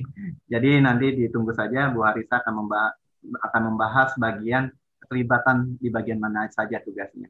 Nah, kalau jurnal yang saya sedikit informasi, karena saya belum mengalami, karena di UIN ini masih OJS 2, lagi-lagi masih OJS 2, belum migrasi ke OJS 3, karena ada harus 40 jurnal, eh, ada 50 jurnal yang harus kalau di imigrasi ada 50 jurnal itu bisa dibayangkan dokumennya kalau error seberapa besar marahnya para, para pengelola jurnal. Jadi kalau saya lihat ada beberapa orang yang memigrasi OJS 2 ke OJS 3 itu aman. Aman datanya kalau migrasinya benar. Jadi lagi-lagi cari informasi lebih lebih lagi, lebih dalam lagi tentang migrasi ini mau ke OJS berapa. Karena nanti uh, kalau misalnya error, ini akan berakibat fatal kalau misalnya error. Nah, uh, saya juga tidak tahu nanti peta kan uh, jurnal ini punya identitas ID artikel, punya ID artikel. Apakah nanti ketika migrasi susunan ID artikelnya akan sama atau berbeda? Ketika berbeda akan akan bermasalah lagi di DOI lagi karena DOI merekam ID-nya. Kalau ID-nya berbeda dia tidak akan sampai ke alamat ID tersebut. Jadi eh, ada beberapa yang aman yang bisa ke JS2 ketiga dengan aman, tidak ada relate naskahnya. Ada yang ada yang uh, gagal. Kalau yang gagal ini coba dimigrasinya nanti jangan langsung ya di server langsung jangan, tapi di offline dulu migrasinya, dicoba dulu di laptop. Kalau misalnya aman semua data, baru dilakukan secara online. Itu. Tapi yang jelas uh, tidak akan terdelete intinya. Oke, baik. Uh, terima kasih. Berarti yang yeah. pasti adalah proses migrasinya tadi ya, Pak? Iya, yeah, iya yeah, harus harus jalankan yang benar. Iya gitu. Uh, ini masih ada nih Pak. Banyak okay. nih Pak Yazid ya. Uh, bagaimana menangani masalah penulis yang tiba-tiba membatalkan artikel? Uh, ketika sudah direview, apakah bisa membuat aturan denda? Kemudian yang kedua adalah tim konten itu diambil dari mana? Mana? Apakah bisa dari section editor juga? Kemudian satu lagi nih Pak, saya tidak, saya tadi tidak melihat proof proses proofreader. Apakah proofreader itu wajib? Yang hmm. melakukan itu siapa? Oke. Okay. Ya, terima kasih. Untuk pertanyaan pertama, bagaimana sikap kita ketika penulis mendatari, mendatari sikap yang paling aman itu ikhlas. uh, itu membatalkan artikelnya ya sudah anggap uh, ibaratnya penulis itu tidak jadi ke ini karena kalau kita buat denda sekalipun juga misalnya jadi nanti jarang ada yang mau submit juga karena uh, saingan jurnal itu jurnal itu punya saingan sebenarnya. Jadi banyak jurnal publikasi itu yang akan siap menerima menampung naskah secara mudah dan lain sebagainya. Tapi bu, ketika kita tangani artikel tersebut sekali lagi, ketika kita tangani artikel tersebut, satukan apa email beritahu si penulis bahwasanya jangan kirim ke mana pun artikel Anda sedang kita review Intinya itu. Coba kirim notif seperti itu, insya Allah aman. Ibaratnya tidak ada penulis yang nakal. Kalau misalnya uh, hal itu terjadi juga, penulis itu terjadi juga, bisa lakukan blacklist. Blacklist ibaratnya kita daftar blacklist eh, penulis-penulis yang melakukan hal-hal seperti itu, itu ada daftarnya. Yang kedua, uh, tim konten diambil dari mana? Tim konten ini ya boleh diambil yang dari siapa saja editor. Jadi editor kita kan ada yang ada yang bisanya ibaratnya ahli di dalam konten, ada yang keduanya manajemen dan konten, ada yang manajemen doang, gitu. Jadi uh, pilih ibaratnya dari susunan editor kita, boleh dari section editor yang menangkap jabatan, misalnya dia juga jadi kayak saya misalnya saya menangkap menjadi tim konten, menjadi tim manajemen juga. Jadi saya membantu para penulis ketika ada masalah dan para editor lain ketika ada masalah. Jadi multi, multi multitasking gitu. Itu yang uh, uh, yang terjadi ketika misalnya jurnal. Makanya pengelola jurnal uh, jangan nama SK-nya saja yang diperbanyak, tetapi kerjanya yang diperbanyak. Biasanya SK-nya 10 yang kerja 5, biasanya seperti itu. Jadi ini biasa kita tangani akhirnya ya mau nggak mau ya kita merangkap jabatan juga manajemen dan konten seperti itu sebenarnya cukup ketika tim konten itu eh tim manajemen itu di, dikerjakan oleh satu orang sebenarnya cukup. Jadi dia melihat saja. Nanti seiring dengan waktu akan bisa akan bisa sendiri semuanya seiring dengan waktu. Untuk di awal-awal misalnya ya di awal-awal mau nggak mau kita akan akan multitasking di satu konten dan manajemen. Ada satu, salah satu orang akan seperti itu. Nanti seiring waktu akan berjalan akan editor lain akan mengikuti akan bisa semua yang ketiga tadi saya tidak melihat proses proofread oke. Okay. proofread itu memang wajib ketika artikelnya berbahasa Inggris intinya. Kalau artikelnya bahasa Inggris memang kita akan ngecek eh, apakah layak ya Bu Harisa ya? Apakah layak bahasanya?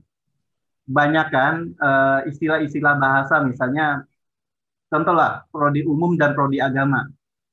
Apakah ada di bahasa Inggris istilah prodi umum dan prodi agama? Bu Indra pernah dengar istilah prodi umum dan prodi agama? pasti uh, nggak ada nggak ada kata-kata prodi umum dan prodi agama di luar negeri nggak ada. Adanya prodi religion dan non religion.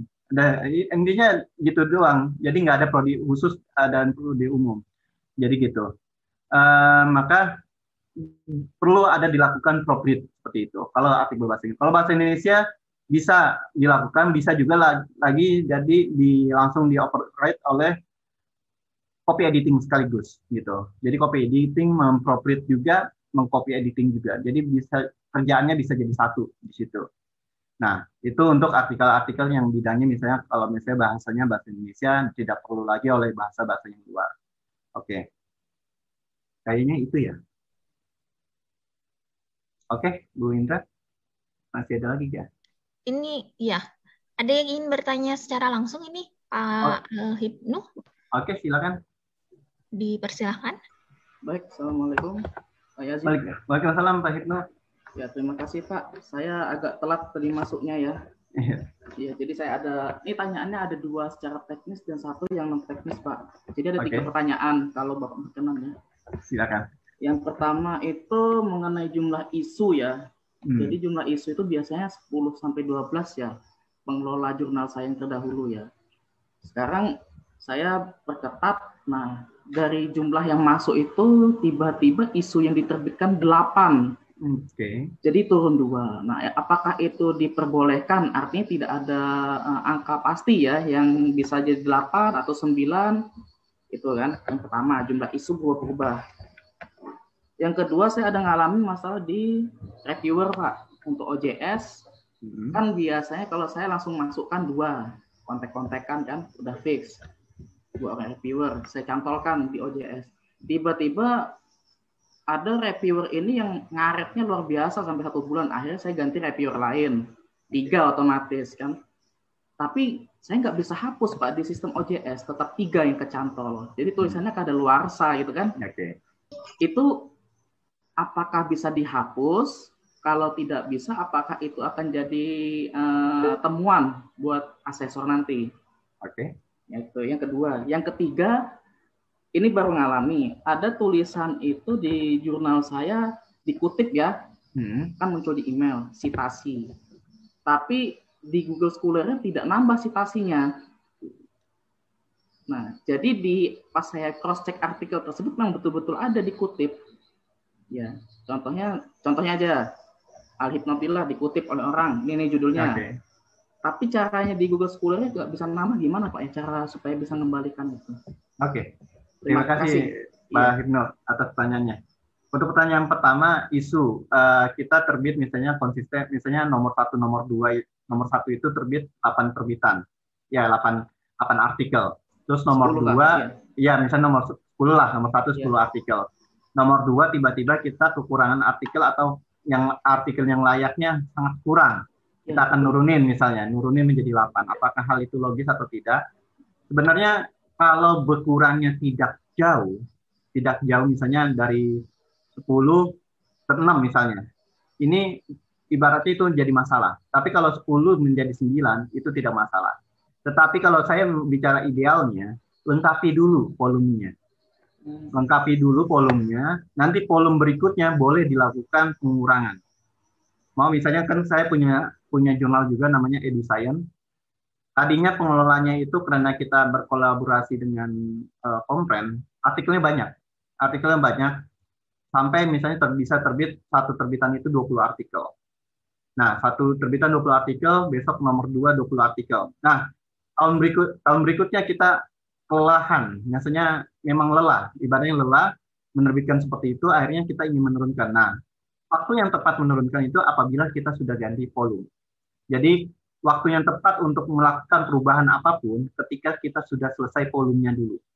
Gitu, Pak Hibnu. Jadi kalau sudah selesai volume baru boleh melakukan uh, kebijakan perubahan layout, perubahan uh, ibaratnya uh, no, apa uh, skema artikel gitu. Itu bisa.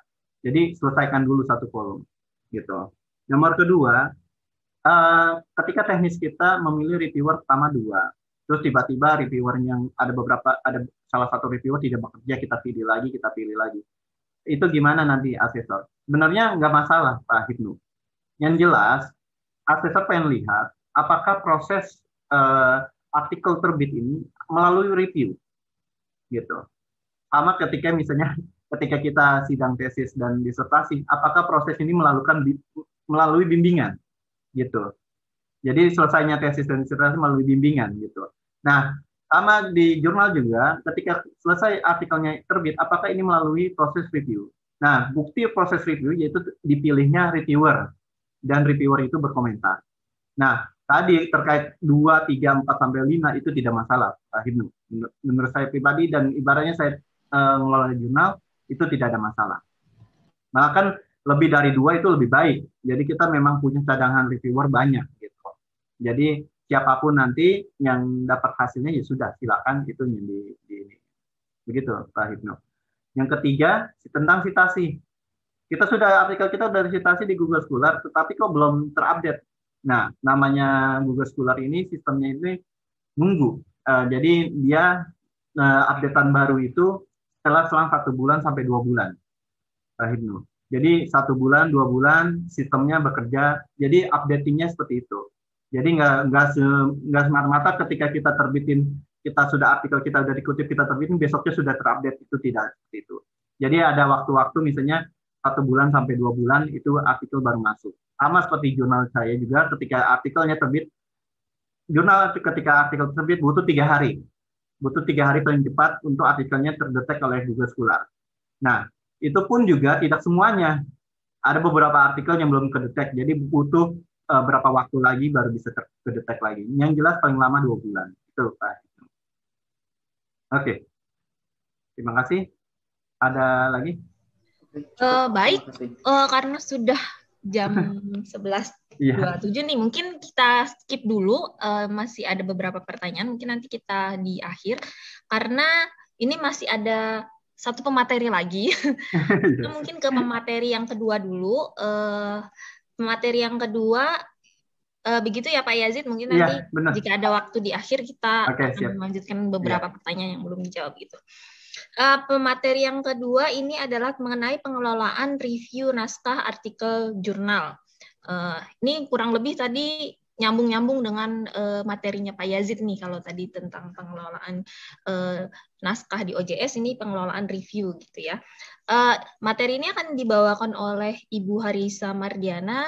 Nah, beliau ini uh, saat ini uh, mengajar di Universitas Budi Dharma dan sedang melanjutkan uni, uh, kuliahnya di Universitas Pelita Harapan dan sebagai reviewer Sage Open gitu ya Bu. Uh, kepada Bu, Bu Harisa, uh, saya persilahkan untuk memaparkan materinya.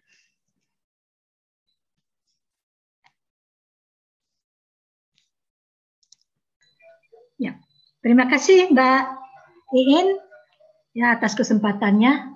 Rupanya tadi ya dari Pak Yazid, Mas Yazid sama saya kita nyambung ya Mas ya. nyambung Oke. Okay. Yuk masuk kita sini. Saya nggak akan ini kok hanya menjelaskan apa saja yang kita review ya. Karena ininya nanti Oke. Okay.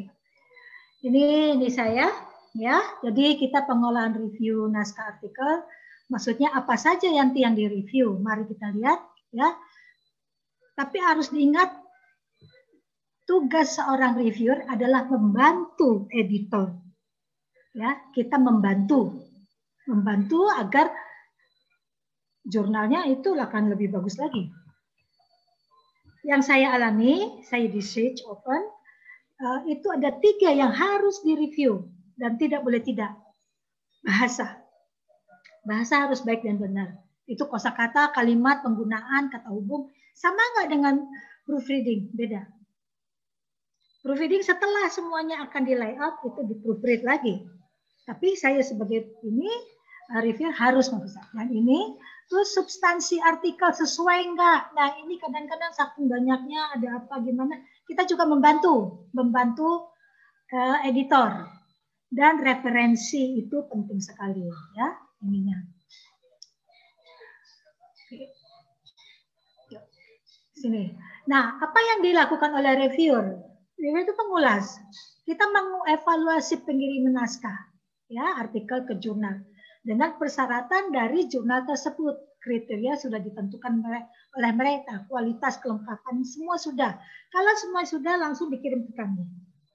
Kalau belum dia tidak akan mengirim. Berapa kata misalnya 3.000 sampai 6.000 mencukupi. Kalau nggak mencukupi ya mereka nggak akan kirim. Ya. Nah jadi tugas kami adalah mengumpan balik pada artikel dan menyarankan perbaikan atau membuat rekomendasi pada editor, apakah ini perlu diterima, ditolak atau ada perubahannya. Ya, seperti itu. Nah, kami mempunyai peranan penting pada penerbitan ilmiah supaya eh, eh, naskah itu berkualitas. Sistem peer review itu adalah tujuannya memvalidasi karya akademik. Jadi membantu meningkatkan kualitas penelitian dalam komunitas kumpulan dari peneliti.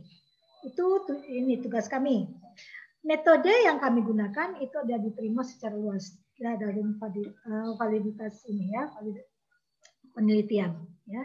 Jadi ada peer review, open open review, ada uh, review ya, ada segala ini. Nanti kalau perlu ya kita jelasin. Jadi pertama kita lihat penggunaan bahasa, tidak semua artikel ditulis dengan bahasa yang baik. Nah, kita kami tugasnya itu adalah membantu ya untuk memperbaiki atau melihat bagaimana tidak memperbaiki tapi memaknai bagaimana apakah uh, teks, ini, harus jelas ya ditandain. Kalau saya begitu baca teks uh, paragraf pertama saya skimming dulu, saya tandain oh ini maksudnya ini. Jadi terus yang kedua apa ya saya seperti itu. Reviewer tidak boleh memperbaiki bahasa Inggris ya dalam penyuntingannya. Tapi memberitahu penulis untuk memperbaiki boleh dengan seizin editor. Biasanya dari saya ke editor, nanti editor lewat ke penulis seperti itu. Jika artikelnya sulit dipahami, bahasanya buruk, ya saya bisa menyarankan ini layak untuk ditolak. Tapi hanya menyarankan, tidak bisa memberi ini tolak, nggak bisa. Ya, teman saya ada salah satu teman saya di Sage Open juga bilang, begitu dia lihat dari abstrak sama kata kunci, dia lihat itu bahasanya baik, langsung dia nggak mau. Tolak ini katanya, kenapa? Bahasanya nggak bagus, tanda bacanya nggak ada, wah semuanya habis. Itu baru dari bahasa. Ya, itu keras banget ya, tapi ya saya nggak segitu-gitunya lah. Ya. Nah, tata, tata bahasa dan tanda baca kita berperan menilai konten dari artikelnya. Dan jadi kita lihat judulnya apa, nyambung nggak? Nih ya, review tidak boleh memperbaiki tata bahasa atau ejaan, nggak bisa. Jika review menemukan kesalahan tata bahasa, ya, yang mempengaruhi kejelasan makna, diberi tanda. Saya kasih tanda di situ. Nah, bahwa peneliti melakukan kesalahan di sini, ya. Ini dipertimbangkan untuk diterima atau ditolak, ya. Tapi kalau maknanya udah jauh dari kontennya itu ya sarannya ditolak. Kalau masih perlu diperbaiki ya diperbaiki. Kesalahan yang paling banyak adalah dalam tata, tata bahasa dan tanda baca. Apa itu? Titik dua, titik koma, koma, ya itu penting loh. Ah masa gitu jawab? Oh itu penting, ya.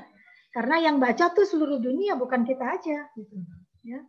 Nah langkah-langkahnya mulai dari abstrak. Abstrak itu ringkasan, singkat komprehensif ya dalam bentuk kerangka yang memusat esensi dari uh, esensi dari yang lebih besar. Ini menurut ini kamusnya Meriam ini Webster. Jadi pembaca dapat mensurvei isi artikel itu dari abstrak. Oh kita mau menulis misalnya saya di dalam pendidikan. Jadi saya menulis uh, ini apa digital literasi itu kata kunci nah nanti kita lihat di abstrak ada nggak jadi di situ dulu. Jadi abstrak itu penting, ya. Kemudian isi abstrak yang direview adalah uh, masalah yang diselidiki, research sampel, ya, populasi, karakteristik khusus, terus kemudian juga usia, jenis kelamin, kelompok etnis, ini sampelnya, fitur itu artinya metode penelitiannya. Kadang-kadang metode ada yang saya temui metode penelitiannya malah ada berapa banyak ya dari mix method, kualitatif, kuantitatif. Kalau udah mix method itu aja, jangan sampai ya, jangan sampai mix method, kualitatif, kuantitatif. Jadi itu nanti redundant. Lebih baik pilih salah satu. Temuan dasarnya apa? ini penting temuannya kamu di temuan dasar ini nanti ditunjukkan untuk inilah yang kita teliti. Kesimpulan dan implikasi atau aplikasi. Aplikasi biasanya bilang teknik, teknik ya. Kata kunci juga itu penting. Tolong ditulis dalam aspek terpenting dalam manuskrip. Jadi tujuannya untuk pengindeksan dalam database. Jadi kita mau cari tentang digital literature, tulis saja di oh itu kuncinya, nanti keluar abstrak kita sebagai apa. Ya, itu biasanya 3 sampai 5 kata atau frasa. Ya, itu. Tidak perlu kamu uh, penelitian tentang, nah, penelitian tentang itu nggak usah, langsung aja kata kuncinya apa. Itu aja seperti itu. Saya banyak ketemu seperti itu ya, terutama di di sini di negara kita. Nah, dalam pendahuluan introduction harus ditulis secara baik. Wah, ini penting nih, ya. Biasanya editor awal sudah melihat dari situ. Terus kita menetapkan argumennya apa, ya. Apa sih argumen dalam sini? Kalau saya pikir yang saya lihat, argumen itu bagaimana teorinya, terus pendapat kita.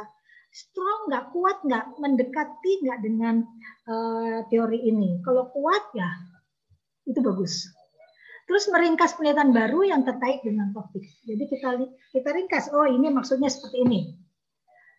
Ada kesenjangan gap yang memahami keadaan saat ini atau konflik atau pengetahuan saat ini. Nah, dalam pendahuluan harus ditulis itu. Kalau tidak ada gap, artinya nggak ada ini, nggak ada data. Gap itu seperti apa? Penelitian yang kamu yang akan kita teliti itu apa? Terus dibandingkan dengan penelitian sebelumnya. Itu gap, ya konflik pengetahuan saat ini.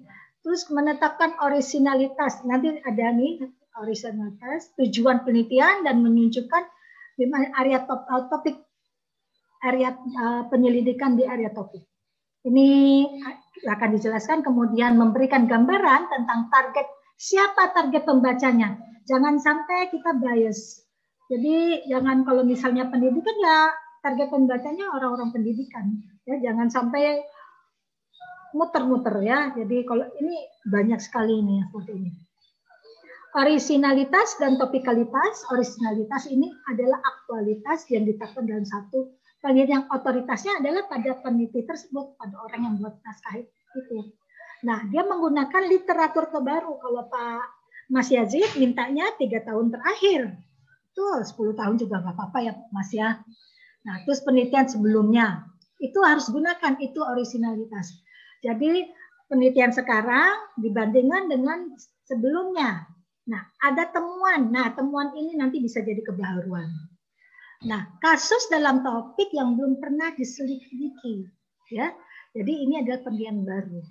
Ini topiknya bagus kalau punya seperti ini kayaknya bagus sekali ini. Peneliti ini valid jika peneliti dapat menunjukkan perkembangan terkini. Teknik pengumpulan data, penelitian di bidang terkait sehingga langsung menggunakan topik ini tuh gunakan ini ya dikembalikan. Gunakan referensi literatur terbaru ya. Ini memang perlu nih. Nah, tujuan penelitian biasanya ditulis di akhir ya, pendahuluan di introduction. Biasanya ditulis di situ dengan menyatakan ini ada ditulis secara jelas.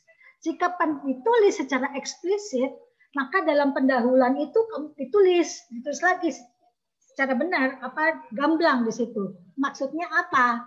Maksud tujuan dari penelitian ini apa? Ya, seperti itu. Jadi kalau misalnya X di tujuannya eksplisit, kita harus tulis secara gamblang. Kalau nggak ada, nggak akan di, ini diterima nanti. Datanya nggak ada. Nah, metode penelitian, materi penelitian. Ini saya bedakan metode penelitian dan materi penelitian karena beda ini. Penelitian akademis harus dapat direplikasi, diulang kembali Kenapa? Karena mengikuti praktek yang terbaik. Maksudnya apa? Penelitian dapat replikasi karena apa? Dia mempunyai pengendalian eksperimen. Jadi uh, penelitian ini misalnya saya tentang digital literasi. Penelitian ini seperti itu. Nah, fokus pada hal yang tersebut. Analisisnya bisa berulang, terus eksperimennya berulang dan mempunyai contoh, tapi kita memasukkan data baru itu ya jika penelitian tidak dapat direplikasi ini perlu ditolak kenapa ini karena uh, maksud dapat dari ini karena penelitian selanjutnya mereka itu adalah karena dianggap Ya nggak bisa diteliti lagi untuk kemudian harinya. Ya, contohnya peralatan digunakan metode yang diambil, sampelnya jelas. Ya, ini adalah penelitian dapat diulang. Ya, jadi langkah-langkahnya harus sama. Jika metode ini dia cukup detail, ya biasanya perlu diminta revisi. Ya, ini saya ngambil dari Frankfurt and Wallen. Ya, saya suka sekali Frankfurt and Wallen itu bagus, ya, dan Creswell juga bagus. Ya, nah penelitian robust nih, ya, penelitian kuat. Kalau penelitian kuat ini memastikan bahwa data kita itu dapat diandalkan. Artinya data kita itu kuat. Datanya dari mana? Kalau data kuantitatif itu biasanya kuesioner. Jadi uh, daftar questionnya tuh benar-benar uh, fokus dengan matching dengan ininya judul dan topik. Jika datanya tidak mencukupi, kita minta revisi ya hasil data yang bias yang ke mana-mana ini masuk dalam satu kendali eksperimennya kita. Nah, masuk pada hasil. Peneliti menceritakan hasil yang koheren. Koheren itu apa? Itu berhubungan, berkaitan dengan judul, berkaitan dengan tema, berkaitan dengan uh, metode, ber, berkaitan dengan pendahuluan. Itu berkaitan semua. Karena sering saya melihat satu uh, penelitian hasilnya tuh berbeda dengan uh, metode. Jadi saya anggap ini penelitian tidak meneliti, dia hanya menceritakan masalah yang dia ini yang yang terjadi saja. Kalau misalnya dia ada hubungannya dengan judul, pendahuluan dan pendapat para ahli atau kutipan, itu bisa disebut dengan koheren. Ya. Jadi menjelaskan secara sederhana, menunjukkan data-datanya bagaimana.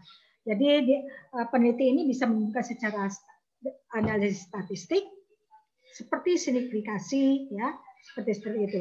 Kemudian penelitian harus mengevaluasi sendiri, ya, tren yang diamati yang sekarang. Penting nggak sih ini, ya, hasilnya ini bisa ditang pemahamannya bisa nggak sih kalau misalnya kepentingannya untuk sekelompok kayaknya nggak bisa. Harus untuk orang banyak. Itu yang penting. Jadi perlu merujuk pada eh, penelitian sebelumnya. Ya, ini yang penting. Hasil harus berupa analisis kritis dari data yang dikumpulkan ya. karena kita ingin menemukan satu novelty di sini. Nah dalam diskusi ya kita dimulai pada titik tertentu dan mengumpulkan informasi yang dari, dari jadi satu kesatuan.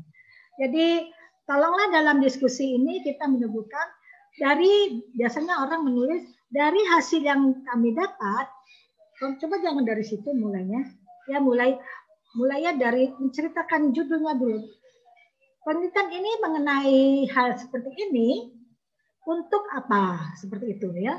Kalau misalnya hasil yang didapat nanti kalau kita mengacu pada itu kita hanya membahas tentang apa yang kita uh, yang kita ini yang yang kita bukan kita teliti, tapi yang membahas dari hasil. Ya, penulis harus mendeskripsikan, mendeskripsikan seluruh penelitian. Nah, ini perlu, ini yang penting. Deskripsikan, ya.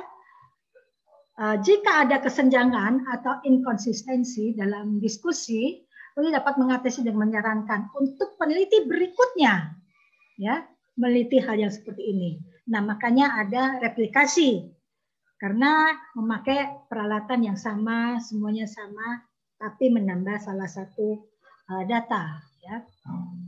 Nah, dalam kesimpulan ini diperlukan hanya 3-4 paragraf ya dari hasil dan pembahasan itu sendiri.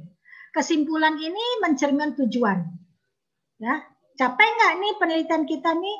Ya, uh, kesimpulan ini juga tidak berda, uh, jika penelitian tidak berdasarkan bukti, ya jadi atau menulis ini jika tidak berdasarkan bukti ya kita harus diulang lagi ya perminta biasanya ini permintaan reviewer. Tapi ya harus lewat editor. Editor itu yang sebagai orang yang menentukan semuanya. Nah informasi yang dikumpulkan yang sering saya ketemu ini Pak Yajid ini kita nih sama ini di sini.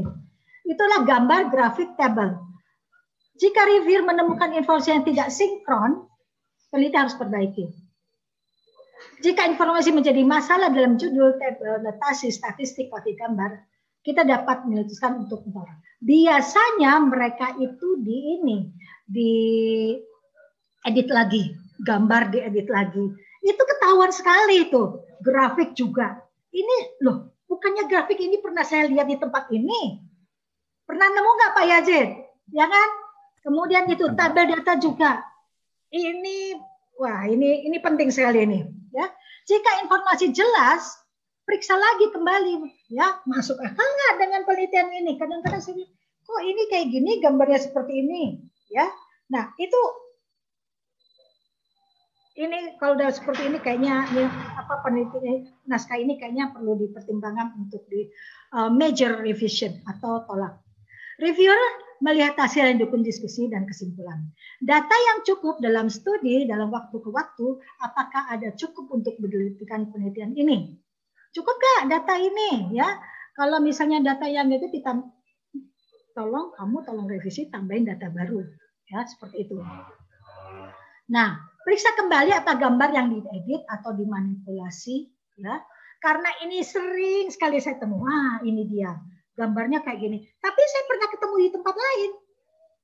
Nah, ini perlu sekali ini ya. Ini nggak bisa nih. Kadang-kadang saya bunderin. Ini apa ini? Ya dan tampaknya yang ada uh, yang tampak sesuai penulis melaporkan gambar.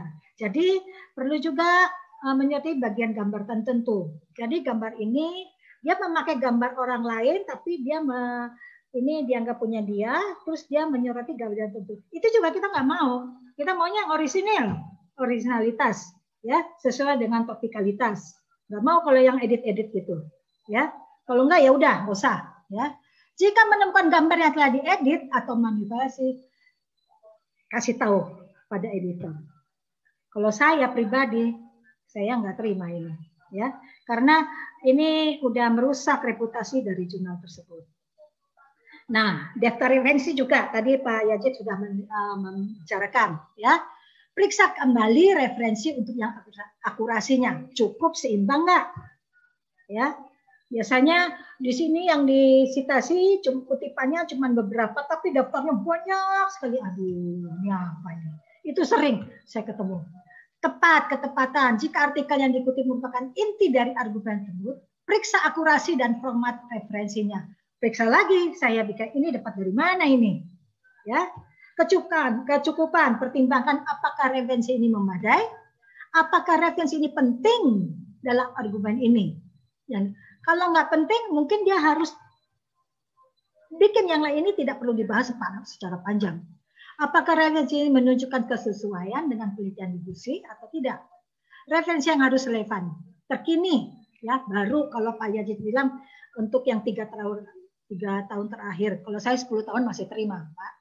Kalau ini memang setiap jurnal memang beda-beda. Tapi kalau saya masih terima, ya diambil kalau bisa diambil dari jurnal edukasi kalau misalnya data juga misalnya ngambilnya dari satu sumber ya, dari web page atau dari magazine, tolonglah yang lebih ini yang reputable gitu loh.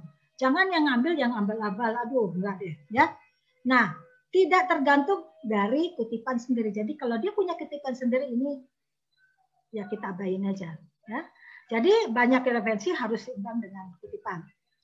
Nah, plagiarisme ini juga sering ya Masalah dalam penelitian harus diidentifikasikan. Jika menemukan plagiasi yang sudah di, mengetahui ini dan peneliti mengabaikan dalam mencari literatur sendiri, ini perlu di, disebut plagiasi. Ya, beri saran jika plagiasi dalam kembang batas. Kalau 12 sampai 15 cukuplah, tapi lebih dari itu kayaknya perlu ditolak ya. Kasihan jurnalnya editornya nggak ada tidur semalaman ya. Tiga ini ya. Kalau saya saya suruh tolak itu ya. Kekhawatiran yang disurgai oleh editor dan reviewer. Jika mencuri plagiasi termasuk plagiasi diri ya. Dia mengutip dirinya sendiri ke sini dengan tulisan kan bisa diparaphrase atau diganti ya jadi lebih baik kembalikan editor editor tuh punya software plagiasi ya software yang pas untuk dia jika plagiarisme ditemukan setelah publikasi, konsekuensinya buruk. Ini harus dicabut publikasinya. Ya. Thank you. Saya rasa itu aja. Ya.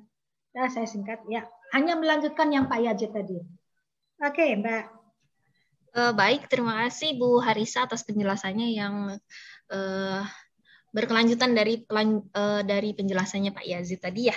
Nah, ini ada satu pertanyaan nih Bu Harisa. Ya. Uh, dari Pak Dwi, bagaimana ketentuan yang pasti tentang status artikel Inpress atau artikelnya terbit online lebih awal sebelum jadwal seharusnya dan apakah akan mempengaruhi proses akreditasi? Mungkin ini ke Bu Harisa atau ke Pak Yazid? Ini Pak Yazid. Oh ya. Kalau ke saya proses ini ya beliau. Oh ya. Mhm. Berarti ini ke Pak Yazid ya.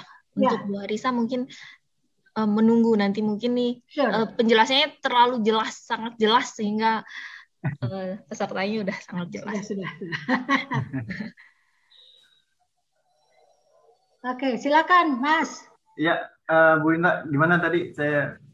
Hmm, ini Pak, uh, ketentuan yang pasti tentang status artikel in press atau artikelnya terbit online lebih awal sebelum jadwal seharusnya, dan apakah akan mempengaruhi proses akreditasi gitu. Oke, okay. uh, eh, untuk artikel impress secara singkat uh, boleh diterbitkan sebelum waktunya, tetapi masih tertulis impress sampai nanti tanggal waktunya terbit, gitu. Nah, apakah itu akan mengganggu akreditasi? Sebenarnya tidak akan tidak tidak mengganggu. Hanya saja ini artikelnya akan terbit pada terbitan berikutnya, hanya menginfokan seperti hal seperti itu, Bu Indrawati biasanya. Jadi ditulis nanti di di dalam kurung judul apa uh, jurnal terbitannya artikel in press gitu dan kedua artikelnya juga harus di apa di ada watermark ibaratnya bahwasanya ini artikel masih uh, belum publikasi total ya maksudnya belum publikasi total artinya ini artikel yang akan diterbitkan pada terbitan berikutnya jadi bisa dipakai ketika uh, si jurnal ini sudah menghapus uh, tulisan impresnya gitu. Biasanya nih Bu, Bu Indrawati ini hal-hal yang terjadi pada ketika jurnal terbit di pada Desember ya, Desember 2020 misalnya bulan-bulan Desember. Jadi banyak penulis yang minta keterangan dari artikel tersebut sudah layak atau belum. Karena nanti ketika di bulan Januari uh, artikelnya nggak bisa dipakai untuk naik pangkat atau apa. Ini ada ada hal-hal yang kayak gitu. Jadi ada uh, penerbit yang yang menerbitkan misalnya di bulan November atau Oktober dia impress artikel untuk terbitan Januari di 2000 uh, eh, apa uh, Desember 2020 2020 itu gitu. Gitu Bu Indrawati. Oke, baik Pak. Iya. Terima kasih di penjelasannya. Semoga mencerahkan uh, untuk Pak Dwi. Ini ada pertanyaan lagi, tapi mungkin ini ke Pak Yazid lagi ya. uh, berapa jumlah penulis di sebuah artikel? Adakah ketentuan dari Dikti? Uh, itu yang pertama. Yang kedua, jumlah daftar referensi untuk artikel pengabdian masyarakat biasanya tidak banyak, hanya ada empat atau lima. Apakah layak gitu? Kemudian yang ketiga mungkin ini Pak Yazid atau bisa juga dengan Bu Harisa, apakah layak? Uh, maaf, tingkat similarity turnitin itu ada tidak ketentuannya? Mungkin bisa Pak Yazid atau Bu Harisa ini. Oke, untuk yang pertama mungkin saya jawab. Berapa ketentuan uh, penulis di dalam sebuah artikel memang tidak ada ketentuan Bu Impelati. Uh, berapa banyak penulis di artikel karena di Scopus ada satu artikel yang ditulis oleh ratusan orang, padahal itu satu artikel itu adalah sebuah artikel conference yang yang menunjukkan apa kontribusi kontribusi conference tersebut dibuatkan artikel dan ditulis oleh peserta dan di nama peserta semua masuk semua dalam artikel tersebut. Itu jadi tidak ada batasan. Yang jelas semua penulis itu ya di kita secara legal secara idealnya dia mereka-mereka yang berkontribusi lah pada artikel tersebut. Gitu Bu Indrawati. Baik. Uh, kemudian yang kedua Pak jumlah referensi gitu. Oke. Okay. tidak kalau hanya sedikit gitu. kita gini aja, kalau jumlah referensi itu janganlah di bawah 10. Jangan yang jelas itu referensi kalau saya biasanya referensi kalau jurnal-jurnal di awal itu minimal 15. Minimal jurnal-jurnal awal. Nah, kalau sudah Sinta 2, Sinta uh, Sinta 3, Sinta 2 ke atas itu minimal 20 sampai 25. Dengan ibaratnya dengan komponen hampir 60% itu saya suruh jurnal gitu komponennya. Tidak ibaratnya uh, 40 persennya yaitu buku, 60 persennya jurnal. Sebenarnya uh, yang paling bagus lagi sampai 80 persen jurnalnya gitu. Tetapi saya angka 60 persen aja bahwasanya itu uh, referensi jurnal. Mungkin itu dari saya. Kalau misalnya jadi batas minimalnya aja saya sih kalau dari pengelola itu tidak ada batasan dari diktinya nggak ada tapi selah, sebagusnya itu 15 sebagusnya minimal. Sebanyak mungkin ya Pak ya gitu. Iya, sebanyak mungkin karena ibaratnya kita akan melihat kualitas artikel itu bukan dari banyaknya kata sebenarnya. Jadi dari lihat referensi, keseimbangan referensi dengan apa yang ditemukan oleh penulis tersebut gitu.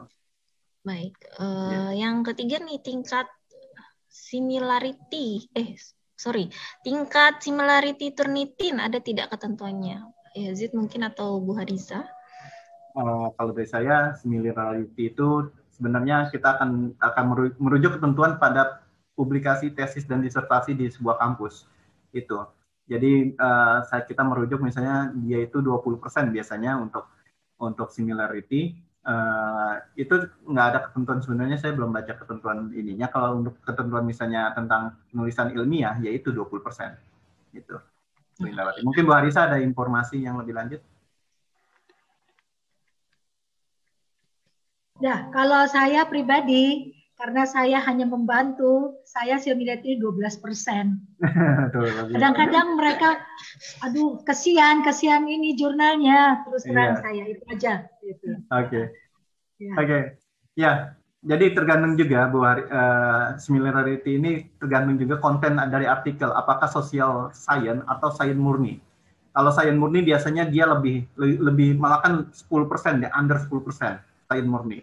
Tapi kalau social science coba Bapak Ibu melihat uh, jurnal-jurnal humanitis yang social science, religion lah itu banyak dia banyak banget ibaratnya perkataan-perkataan dan dan akhirnya kita kalau social science itu 20% jadinya.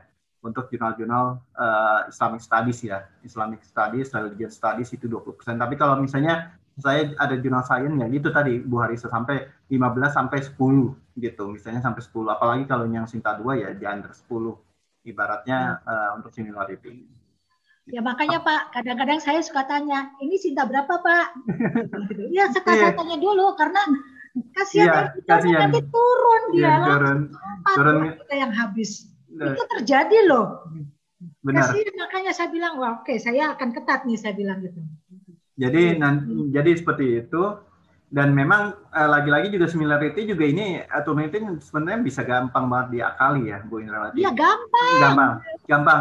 Apalagi saya yang basically-nya misalnya uh, pendidikan apa dari bahasa Arab ketika nulis bahasa Indonesia terubah bahasa Arab dan similarity itu nggak bisa membaca bahasa Arabnya. Ibaratnya nggak bisa ngedetek. Padahal itu 80% saya coba, 80% itu plagiat gitu. Saya coba, saya masukkan ke Tunitin dan itu 0% Tunitin. Memang Eh, lagi-lagi butuh uh, butuh kita juga uh, sebagai manusia tidak 100% uh, uh, apa mesin kita akan cek kembali apakah benar-benar artikel ini pernah ditulis atau tidak itu intinya. Jadi mungkin Pak Yazid setelah di bahasa Arab kan ke bahasa Indonesia lagi. Nah, nah itu karena Bu Arisa saya pernah ngalamin begini Bu Arisa di Juna Tarbiyah. Jadi ada penulis ngirim uh, bahasa Inggris ke saya tapi dia lupa judul bahasa Indonesia-nya. Jadi masih judul bahasa Indonesia, tapi isinya bahasa Inggris.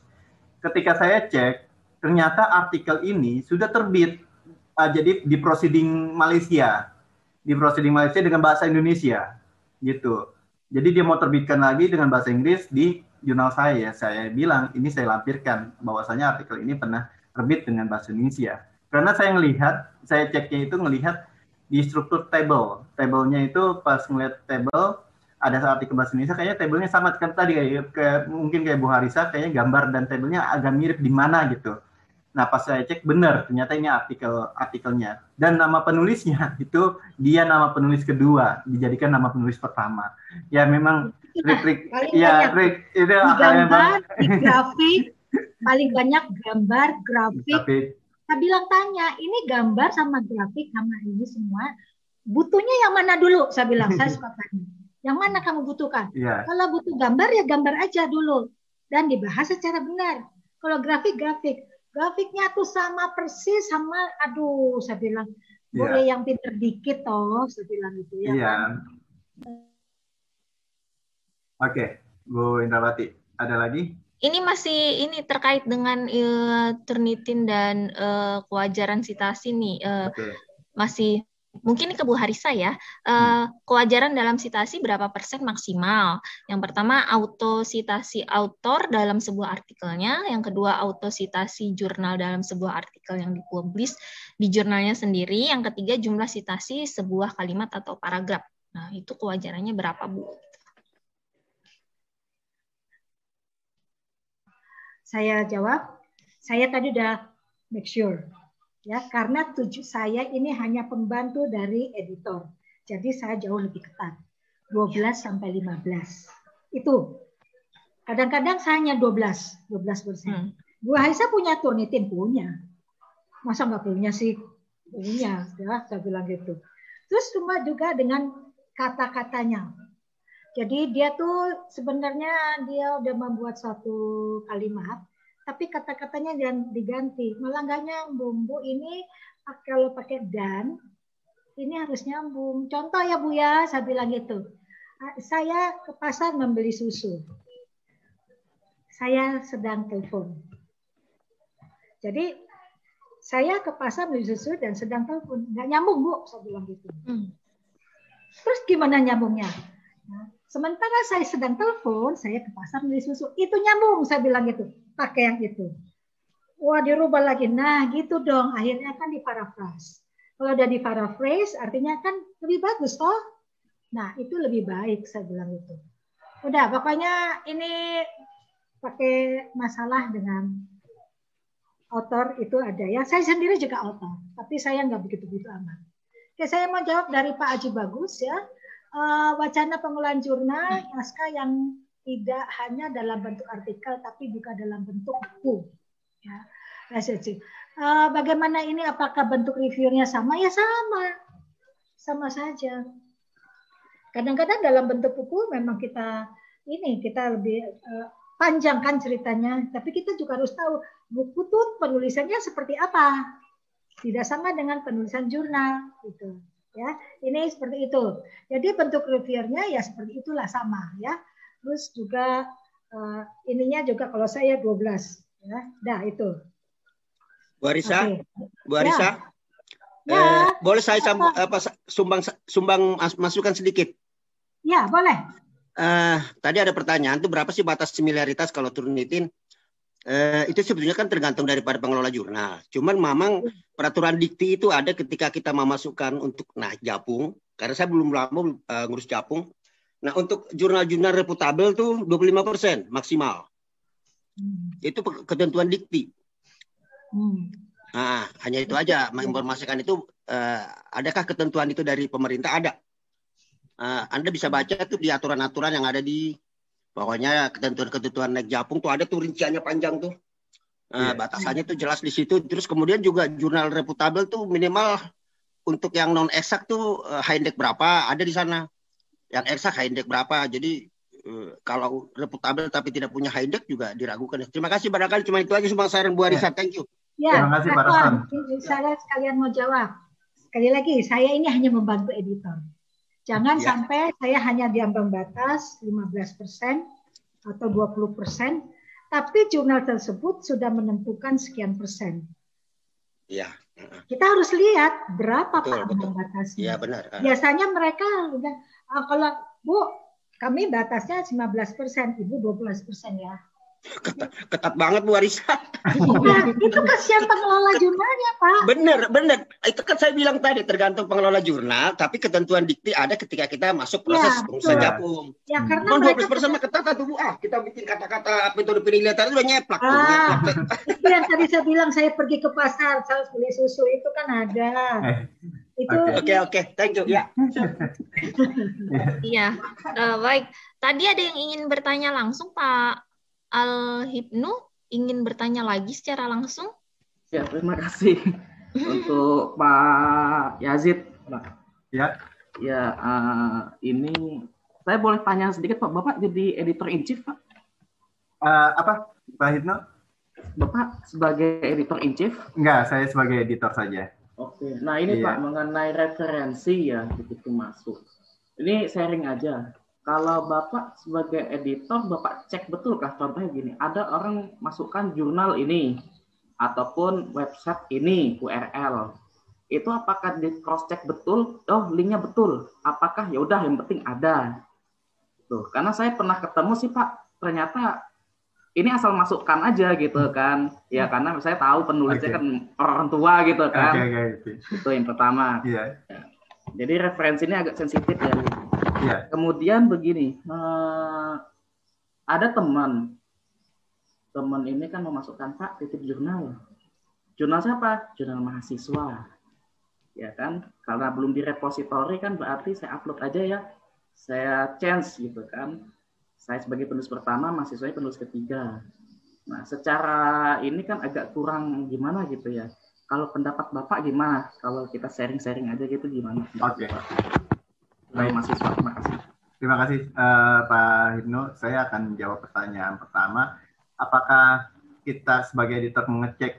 Ya saya juga sebagai editor juga kisi akhir juga bagian akhir pokoknya bagian akhir dari sebuah publikasi jurnal sebelum terbit saya kisinya ya memang saya akan mencoba kalau editornya memang punya pengen sedikit lebih capek ya intinya sedikit lebih capek uh, kalau editor sedikit lebih capek mencoba melihat benar gak jurnalnya itu ada. Minimal ada alamat DOI-nya kita klik.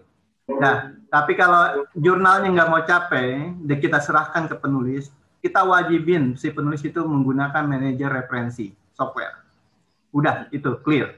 Permasalahan clear. Jadi ketika kita lihat bahwasanya benar gak ini uh, dengan software manager uh, manajemen reference kita akan coba aja. Kita refresh dokumennya dengan software kita apakah uh, semua referensi itu terkait gitu. Kalau misalnya semua referensi terkait, oke okay, berarti memang referensinya bagus. Jadi inti dari jurnal kita uh, susah atau apa capek atau tidaknya mengelola jurnal itu sebenarnya dari pengelolanya juga karena autor itu mengikuti karena dia butuh autor itu butuh uh, butuh jurnal untuk terbit jadi dia akan mengikuti apa pengelolaannya seperti apa dia diwajibkannya kayak apa nah itu untuk mengikuti seperti hal itu nah kedua pertanyaan yang kedua itu tentang artik artikel mahasiswa nah ini artikel mahasiswa kita kita kita akan saya tanya dulu mau bi, mau bicara ideal atau tidak nah kalau mau bicara ideal sebaiknya mahasiswa di depan Nah, karena beli okay. iya, karena dialah yang sebagai orang yang meneliti, yang terjun langsung. Kita sebagai pembimbing ada di nama ketiga keempat. Itu. Itu kalau bicara ideal. Kecuali bicara seperti ini. Uh, Pak Hipno punya punya tentang tulisan yang ibaratnya tulisannya itu diteliti oleh lima mahasiswa. Jadi Pak Hipno merangkum tulisan tersebut, penelitian tersebut dengan dengan paparan yang baru lagi oleh Pak Hipno, boleh Pak Hipnu nama pertama dan kedua nama mahasiswa berikutnya gitu tapi itu tulisan rangkuman dari lima penelitian yang yang Pak Hipnu yang Pak Hipnu apa yang mahasiswa jalankan. Nah tulisan mahasiswanya itu sendiri nanti kalau dari mahasiswa itu sendiri dia nama pertama. Gitu. Nama pertama dan kita nama nama ibaratnya nama kedua ketiga untuk pembimbing. Karena uh, mahasiswa itu yang langsung apa langsung meneliti. Seperti itu. Tapi ini banyak kejadian uh, dari para penulis. Ya saya akan tahu tiba tiba-tiba ini ada ada tulisan nama dosen terus tiba-tiba ada nama asing nih. Pasti nama asingnya ini yang kita nggak biasa ketemu pasti ini mahasiswanya. Saya tanya ini apakah penelitian ini uh, dari mahasiswa atau tidak? Kalau emang dari mahasiswa uh, apakah sudah di sudah meminta izin oleh mahasiswanya ditulis nomor dua gitu. Jadi uh, kalau misalnya yang bagusnya. Ya kalau bagusnya nggak usah kita minta izin. Ya kita tahu sendiri bahwasanya kita dosen pembimbing ya kita nomor dua lah gitu. Mahasiswa nomor satu. Kecuali kita buat tulisan baru lagi. Itu dengan merangkum berbagai tulisan ma penelitian mahasiswa yang sejenis kita buat tulisan apa hasilnya apa ibaratnya pen penelitian literatur review kita dari tulisan itu. Nah itu boleh. Itu nama pertama kita tanpa dan kedua ketiga mahasiswanya. Itu Pak Hipno kalau bicara idealnya. Idealnya berarti ya. jurnal itu tidak ada kewajiban Pak ya, sebatas menghimbau aja ya. Iya. Oh, kewajiban bawas. Karena kewajiban jurnal ya kita menerbitkan tulisan gitu, menerbitkan tulisan untuk untuk urutan peneliti ini nomor satu, nomor dua, nomor tiga itu uh, ya mereka sendiri dari yang punya tulisan itu sendiri gitu. Karena kita nggak sampai nggak sampai nanya ini udah tanda tangan MOU belum sama semua tulisannya nggak sampai itu. Jadi kita hanya ibaratnya uh, peletakan nama itu ya sudah itu urusan si penulis gitu. Yang kita yang menjadi tanggung jawab ya kita menerbitkan artikel gitu. Baik.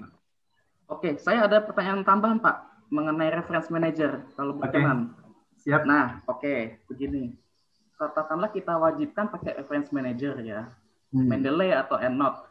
Uh, ini minta pendapat. Oke, begitu kita kasihkan aturan begitu, kemudian kita maaf Pak, Bu, kayaknya saya nggak bisa pakai aplikasi ini. Biasa ya, begitu kan. Hmm. Kemudian kita tagih biaya, ya udah kita kita bikinkan, tapi Ibu bayar begini. Nah, pendapat Bapak gimana? Oke, itu ibaratnya itu kan uh, meminta tenaga dari editor ya, maksudnya tenaga, editor kan mengedit ya, bukan ya, ah. bukan apa, bukan jadi teknis si penulis juga, jadi bukan jadi pesuruh penulis. Nah kalau jadi pesuruh si penulis ya kita ya kita kenakan biaya. Hmm. So property profit profit aja, misalnya kita profit aja itu kita kenakan biaya si penulis. Jadi karena misalnya artikel bahasa Inggris, profitnya apa mau dilakukan oleh mereka oleh si penulis sendiri untuk memilih profitnya mereka mereka ini yang mereka mau? Atau ibaratnya kita sediakan uh, jasa dari jurnal kita profitnya sekian di di luar biaya publikasi yang kita tentukan. Kalau misalnya jurnal itu berbayar. Itu nggak apa-apa. Itu nggak apa-apa. Itu menolong ya intinya menolong. Nah Uh, jadi uh, untuk referensi boleh Mendeley, boleh EndNote, boleh Jotero. Saya sih kalau saya biasanya pakai Jotero karena lebih karena untuk komputer-komputer yang uh, tenaganya nggak terlalu powerful itu Jotero lebih ringan itu aja sih. Oke, okay, berarti ya sila apa Bu Rinsa? Ya saya tambahin lagi tentang proofread. Okay, ya, proofreading. Uh, kalau misalnya kita minta tolong eh, penulis itu mencari sendiri proofreadnya, ya. Kadang-kadang vokabularinya atau kosakatanya tuh berbeda gitu loh, hmm. tidak sesuai dengan uh, untuk yang di jurnal apa untuk di akademi seperti ini jurnal.